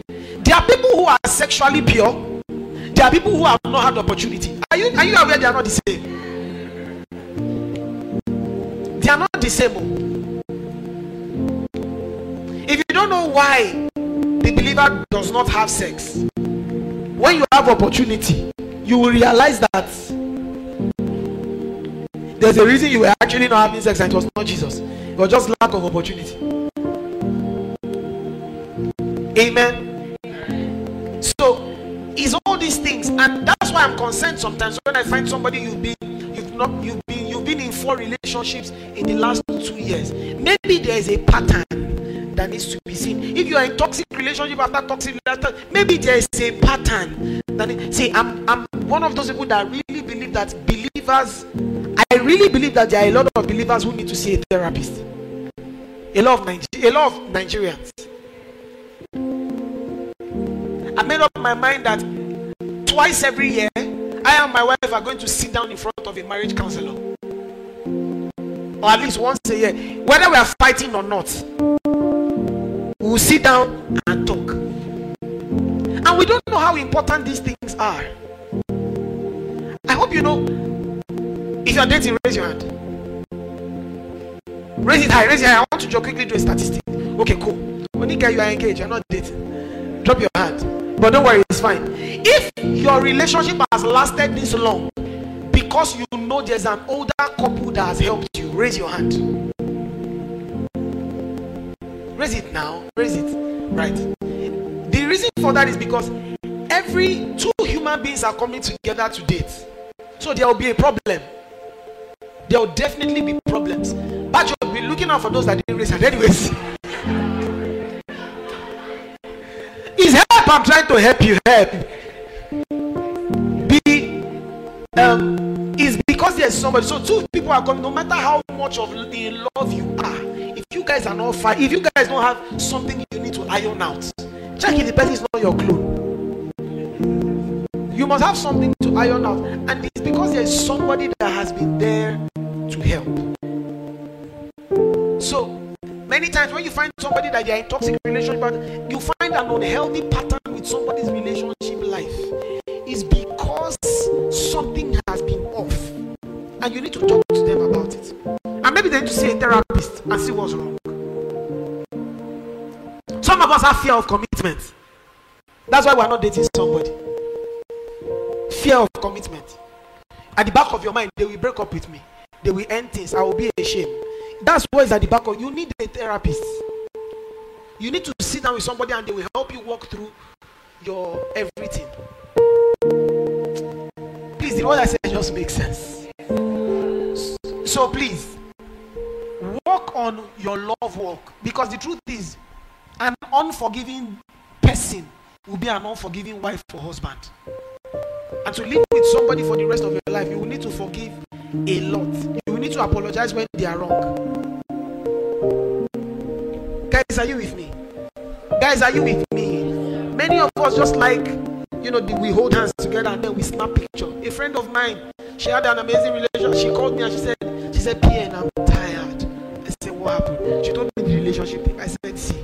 She said, I don't know. I told her, see, my dear, you have to talk about it. Have commu- you must talk. Vulnerable, physical vulnerability is not is emotional vulnerability is the real ghetto.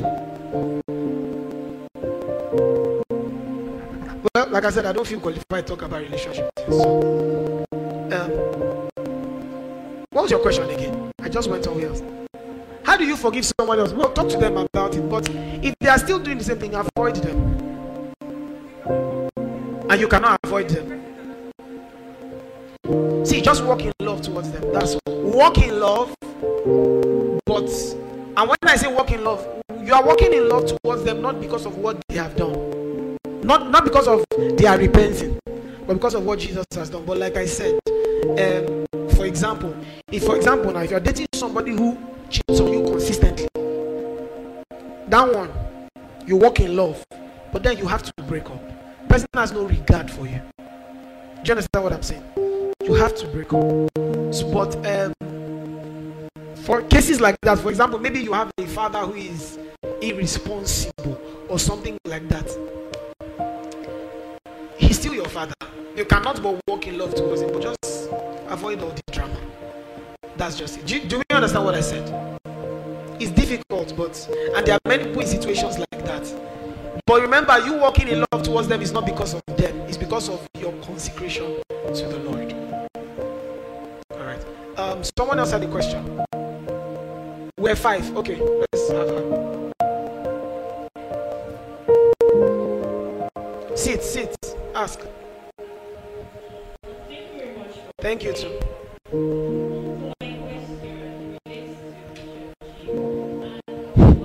I just said I don't feel qualified. Go on.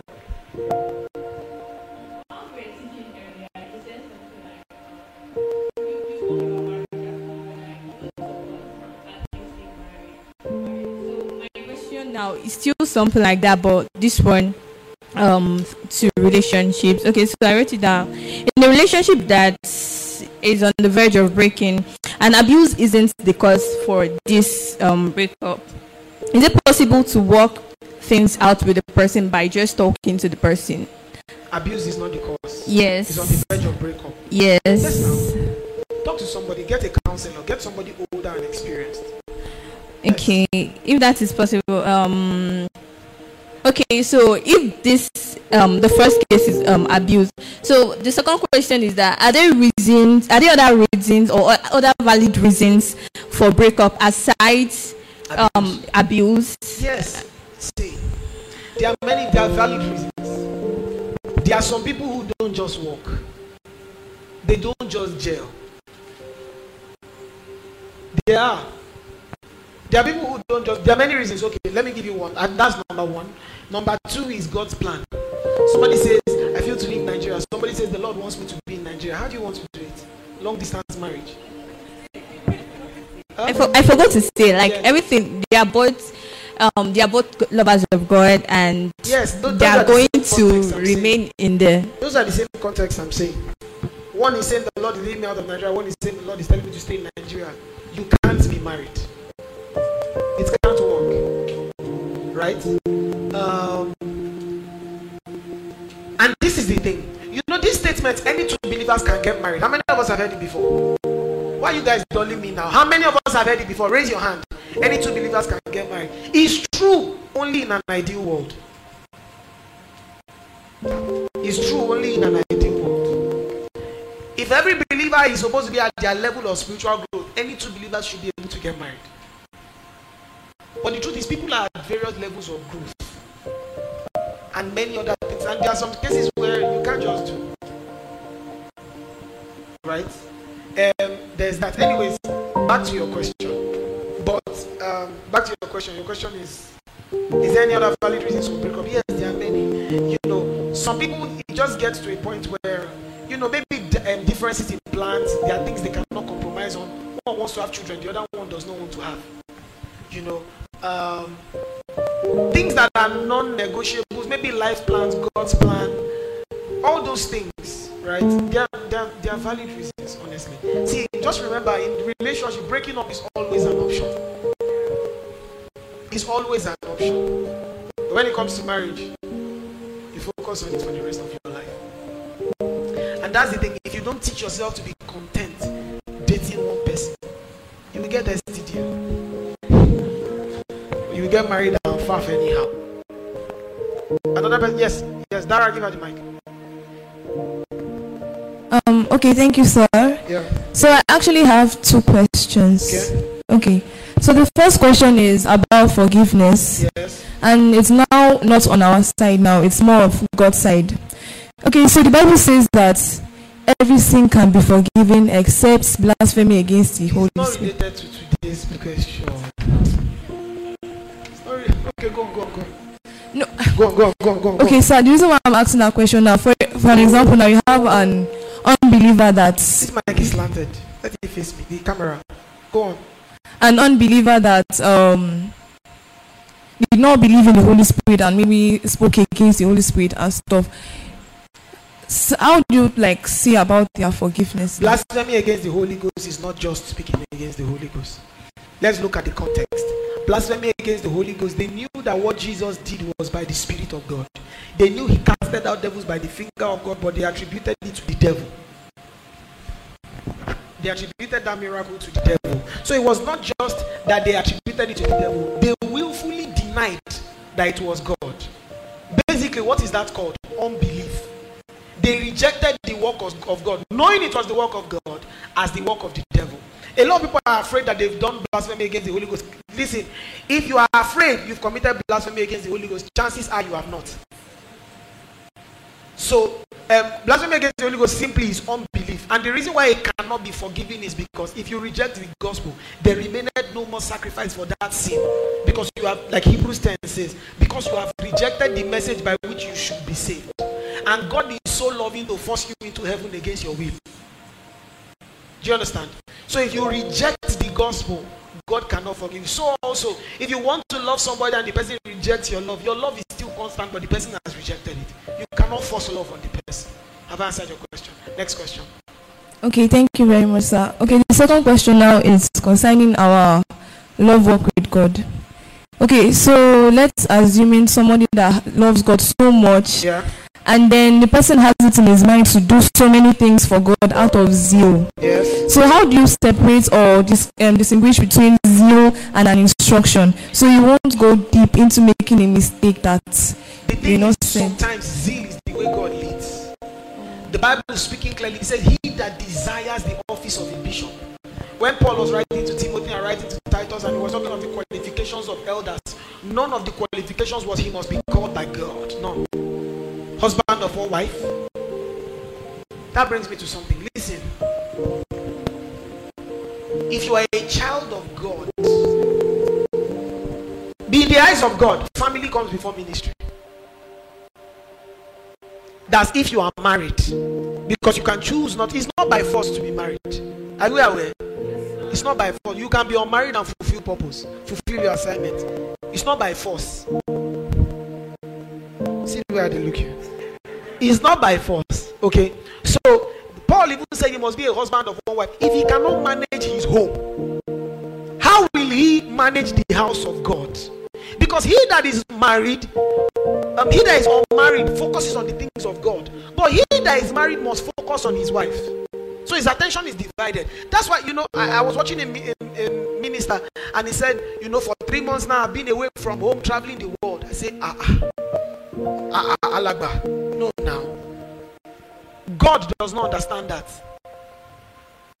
So your family, if you are, I used to say ridiculous things like, if I'm preaching and my wife is in labor, I, I will finish the message. It's not true.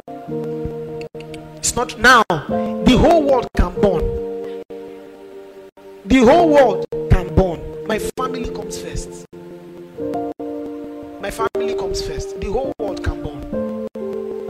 So the truth of the matter still remains that um, Paul even said Paul said that the, the qualifications of this one was he must be the husband of one wife. He must be able to see what his family. He must not be a striker. He must not be a brawler. He must be hospitable. He must be this, this, that, and that. The reason for all those things is there is character before ordination.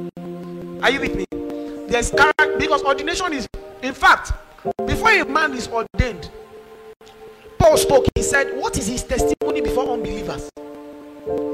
What is his testimony before unbelievers? So that the name of God will not be blasphemed. He even said, Don't ordain a novice so that he will not be lifted with pride and Satan will destroy him. So, part of the reasons for ordination was not first um, he saw a burning bush was character. So you can desire the things of God, and desire is a way God leads. But can I tell you something as well? Those desires are refined in prayer. As you engage God's word, as you engage prayer, sometimes the desires can die. A lot of people don't know. I used to rap very well. Very well, actually. But I recorded a single, fantastic song. But as I love the Lord, as I started growing, I lost interest. I just lost interest. Ministry was just growing in my heart. I lost it. I've not seen Jesus. Have I? I don't know. Sha, Jesus. Wait, have I? I did try reason No, I've not. I've not seen Jesus the way. Let me, let me I've not seen Jesus the way people describe Jesus. He didn't walk into my room and say, "My son, my son, my son, my son." Arise, you know. No, but desire is the way the Lord leads. So if the Lord is leading you to do something, um, purge those desires, fan them in prayer. If they grow, is most likely the Lord. If they die, or if there's a check in your spirit. Desires. Go and listen to um, the supernatural class tandem. Tandem. He check the podcast, Anchor, or any podcast that was set for Nelson Ihiagam Ministries or on YouTube. Um, Nelson Ihiagam. Look for the video tandem. But listen to the audio message is better, or even on Telegram channel tandem. Um, T A N D E M. Tandem. Um, leadings. I, I explained that. So yeah, a lot of people talk like ambition is a bad ambition is not a cause word. You can be, you should be ambitious for a righteous cause. So if the Lord has put that ambition in your heart, fan it, run with it. Have I answered the question? All right. Um, another, we had, you, I said five. Now you are raising your hand. Who else? She, one. How many people have asked so far? One. Wait now. How many people have asked so far? Raise your hand if you've asked already. As in with this one, two, three. Okay. Um, there was one more person. Chiamaka, right? Was it not you? No, no, there was somebody that wanted that I counted for five. I counted five people. Yes, her, her. Quickly, quickly, quickly. Give her the mic. You ask your last question. That's the other one you had. No, ask. Let her ask. Let her ask. Let her ask. Okay. Yes. And so thank you very Just much. Just prepare. She'll ask. Um. So my question is, what do you do when someone you used to be close to, like she probably was against some kind of ideologies that our sisters our sister practiced mm-hmm. and like she didn't want to walk in that step and we were so close before but then she's probably into it now or she's already there and when you find out you are all about it, but you don't know what to do because people have already said that she would even be worse than her sister, and you believed that okay, she'll probably be different. Third person is confusing me. She said, they said, and you even ask confusing me. Please, Okay, let me put it straight. Um, what's your question? my question is, what do you do? Like, do you do you still love the way you loved before, in spite that like she already Let me tell you something. Many times, being a believer, your life judges unbelievers. Being a believer and being in a place, they because your values are different, it's really difficult. See, I really question if you are a believer and your best friend is an unbeliever. Because what exactly are your values? What conversations do you have? How come your relationship is that deep? Do you understand what I'm saying? I used to feel bad about it, and I used maybe maybe long time ago I used to be obnoxious, but now I can't be obnoxious about. I'm not obnoxious about it. However, most of the conversations I have are around God, and I'm really excited about it. I can't have that with an unbeliever because God is the focus of my life. So I can't have that with an unbeliever. So how come she's my best or he is my best friend? Our values will be a wall. The things that excite me, the- what exactly deepens friendships is communication. So when our deepest com- uh, conversations are not really, then there's a problem. So what to do? Really, just pray for the person. Let me tell you something. Don't force relationships. However, don't be lazy about relationships. Many of us are only, guys, are you with me? Many of us are only intentional about our romantic relationships. We're not intentional about our friendships. You see, I don't really, I don't really check up on you, but you know I love you. It doesn't work like that. You know you are in my heart. Show it. Check up on your friends. You know that the relationships you have, your friends that you have till now, is because you guys keep in touch. It's not because they are just in your heart. It's because you keep in touch. Guys, are you with me? Yes, sir. So do that. But if relationships are strained, pray for them. Love them. You know, and, and basically that's it. All right. Um, yes. The last, your last question. Okay, so with the whole situationship thing that needs to be defined, the whole conversation that was going on. So she asked my cousin a question and she's like, Does the Bible where in the Bible does it even have rules that, you know, it says talking stage? You know how if you hear if you hear anything on relationship, you always hear the talking stage, this stage and that stage. And my cousin asked me, I told her that, just reply her that because I genuinely haven't specifically seen where the Bible says talking stage. But I know that Is she in, in school? is she in school as Is she in university? no, Did she go to university? yes. Where did the Bible say she should go?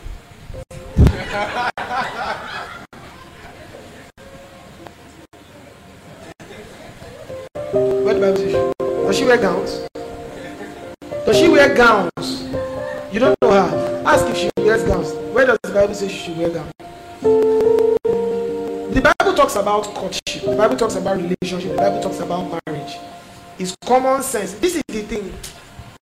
When we say the Bible is the answer for all things, it has a context. The Bible is the answer for all things salvation. And then the Bible now teaches you how to relate with other aspects of your life. The Bible is not a detailed description of everything that is in heaven and on earth. No. Calm down. So, the Bible, the, the, at least the Bible tells us to seek wisdom. Is wisdom to have a conversation with the person you are intending to date. Then is wisdom to date the person. Then is also wisdom to get married. Like after you date for a while. And a while does not mean seven years. Get married. So yeah. Let me have her. The lady. Give them now. You won't carry my new house. Okay, hello. Thank you. Um, What's your name? Ore. Okay, so my question is regarding forgiveness, but it's on the other end. The Like I'm talking about. Okay, no, no, no. Like instead of you forgiving people, is you forgiving yourself for like actions That's committed to people? Yeah. Like how do you accept forgiveness for your own self? Let me tell you, when you don't forgive yourself, you know that's pride. Guys, do you know? No, I mean like in the context of. I try and put it in the context of dealing with like shame and guilt. That's what I said. It's Okay, pride. It's pride. is pride. So you say, with all, with who I am, I still did this. I still did this. After all the investment of it, calm down. Calm down. You are still a man. You, you should feel bad when you do wrong as a child of God. But then you say, I'm forgiven. This is wrong. The Bible says, when your heart condemns you, God is greater than your heart. Which condemns. Don't forget that. If your heart condemns you, God is what? Greater than your heart. Which condemns. So don't throw that away. God loves you. God is love. But God is greater than your heart, which condemns you. If you do wrong, you say, What I did was very wrong. I feel bad. You could feel bad for a while, but don't wallow in. In fact, can I tell you the truth? When you wallow in guilt, you are more likely to do it again. Guilt has never helped anybody get stronger. So, yeah. If Jesus has forgiven you, but you refuse to forgive yourself, who are you listening to me already? If Jesus has forgiven you, but you refuse to forgive yourself, who is greater? That now becomes the question. All right. Let me see. I have who a else has a question? Hey, George. Who else? Raise your hand high. Ah, Bajo will take your question. Do you have one? Do you genuinely have one? Raise your hand. Let me see. Fast, fast. Okay, so one, two, three, four, and five. Your question is: I was blind, now I see. Okay? Okay? Okay? Mhm. I was blind, now I see. Quick, let's go. My question Just is give, give her another mic so that as soon as I'm done answering her, she can answer. Quick, quick, quick. So my question is to you about forgiveness. Yes. You said um, if someone offends you, you need to talk about it. Mm-hmm. I'm also someone that likes talking about things when someone has wronged me. But if you keep talking about it every time, not the same thing, maybe the person does different things to you, and you talk about it every time. Don't you think the person um, will think you have issue or something?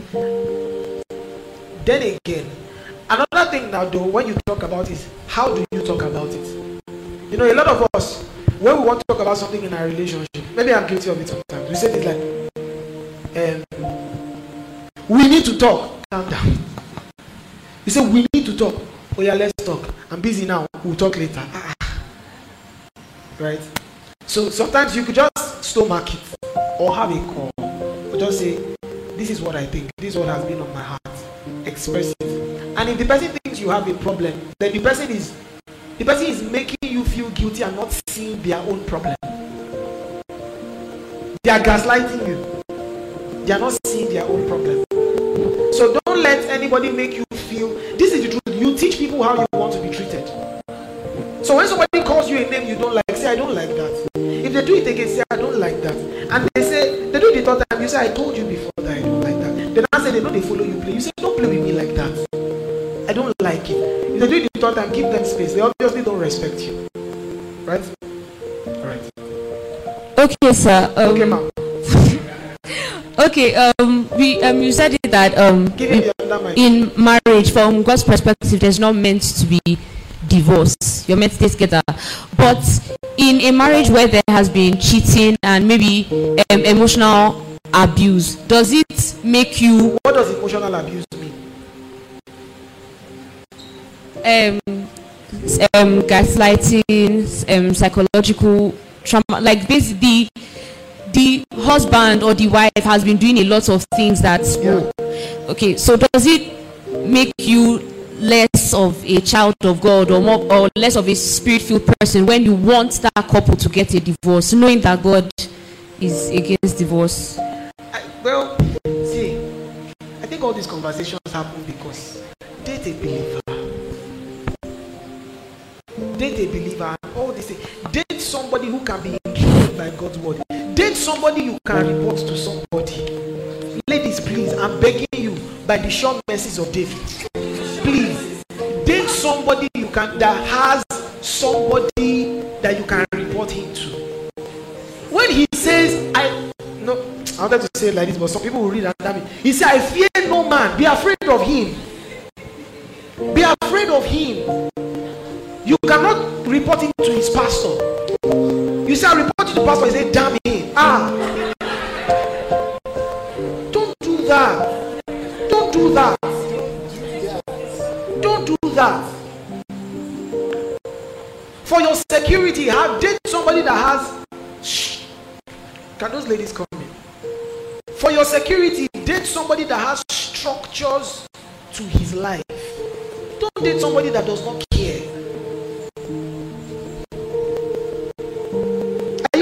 Please? Because if he beats you, nobody can talk to him. If he does wrong, which he will, because he's human, nobody will talk to him. Listen, I'm not saying that your love walk will just skyrocket after this meeting. What I'm saying is you will grow in it. Are you listening to me? Just like you grow in spiritual you grow in prayer, you grow in favor, you, your love walk, you grow. Don't just um, do that with somebody and say, I don't care. Uh, you know, he- he's a man's man, he fears nobody. It's a problem. But about that question, see, I will just answer what the Bible says. Truly, divorce is not God's plan.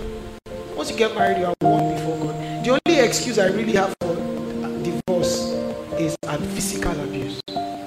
But in the case of cheating, ha, uh, before the person gives you an STD, an STDs you really affect women more than men because there's a way that it can be so strong it will affect your your fertility, right? Because I, I, I have a friend who works in an NGO that um, does STD stuff. She's married. She spoke of men that have given their wives HIV. HIV they brought from outside. That's evil, right? And I really can't give a black or white answer. What I'll just say is they should seek counsel, Christian counsel, older Christian counsel, balanced Christian counsel. I'm, I'm in cases like that that has to do with cheating. I'm not worried for the, the if it's the man cheating. I'm worried for the woman's health. What if she gets an STI or an STD that is life threatening? And then emotional abuse. Nobody, nobody deserves to feel like the person dating you is doing you a favor, or the person you are married to is doing you a favor. Everybody deserves love. Know your worth and not tax on it. I prophesy. You are in a relationship that is a mistake. Let it end. Yes. Yes, sir. He needs to ask. Ask. So, Because the way you are going. Ask. Like the questions are plenty. yeah, yeah, kind of lot. You know, I didn't want to, I didn't want to ask you, but I think you will. So my first question is, I know it takes some form of maturity to manage, so as a male believer to disciple female believers. Go on, go on, go on. my question is how do you manage feelings when um so when obviously as a believer your love walk and you are just trying to help someone but you find out that this person has started Catching feelings. catching feelings and you know that's the first question Let me answer it. See, Okay. if the person take it from someone who has made some mistakes, the first thing to do is avoid terms of endearment. No, dear baby, boo, my love. Avoid it. Especially that Especially that love because I don't know the thing is, uh, when you are in a position of honor, there's a way admiration can flow, and then because admiration flows, um, feelings can now flow, and it can get physical. It can. So my advice is this, child of God. Um, avoid terms of endearment. Define every relationship. Don't call her at 11 p.m. to check on her prayer life. You know, don't say. The Lord began to speak to me. I, I, I felt I felt to share with a burden with a friend, and I just I'm just I'm calling you by 12:30. Allah asleep. Are you a witch? Right. So avoid terms of endearment. Avoid terms endearment. Avoid avoid some conversations. Don't bring up things except they bring it to you. Sometimes, most times, most times, except you really trust the person that you're discipling. You know, things like that, man of God. And I had a girl I used to disciple that said I led her on. I prophesy. They are laughing because they know the person. She said I led her on. I texted her last year and I said, I said I apologize for anything I might have done wrong. I said, now I'm not I'm not sending you this message because of I'm sending this message for peace over rightness. Over rightness. I said maybe for things I could have done better, um, I apologize and stuff like that. Now the lady said I led her on, I was doing this, and what was I doing? I said, and thi- you know, I had this mindset that anybody I discipled, I wanted to be friends with the person. I wanted people I discipled to be able to talk to me about anything and feel safe. So I was asking, so we'll just talk, talk, talk. And mean, I said, so how you doing now? Who is checking you? Talk to me, me, gist. How many of you have asked that question? I said, who is checking you? Gist me. And then she took that. Somehow, she now came and said, I led her on. I did this. I did. When she was saying it, I was confused. I said, me, led you on. And she knew I was interested in someone at that time. So till today it's a mystery to me.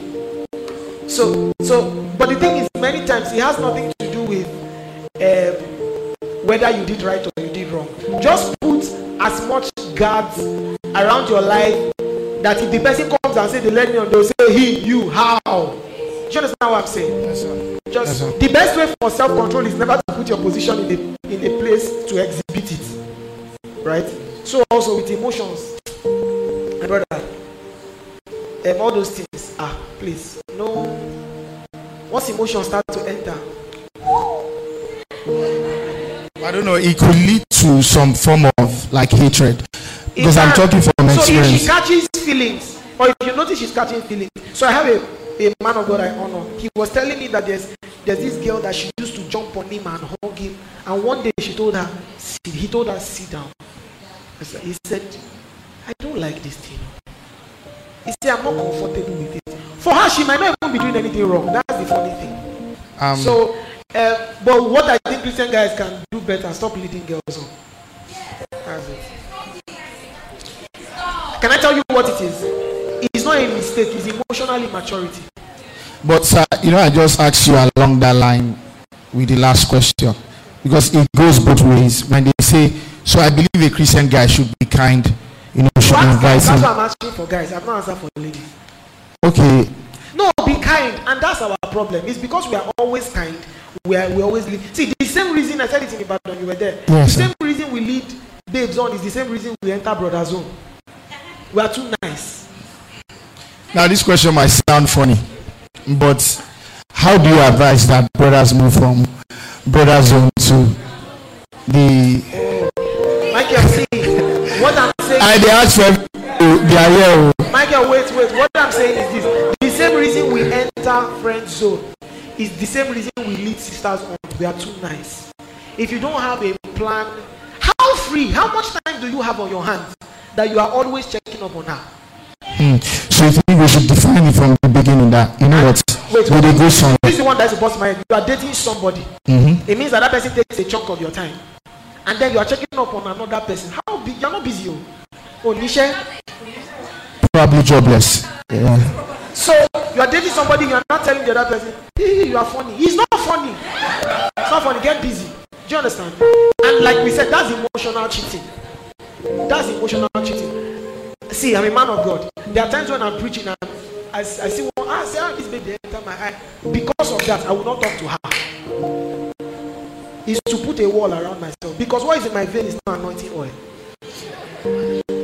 It's blood. And every time I always say this God made man and woman to be together.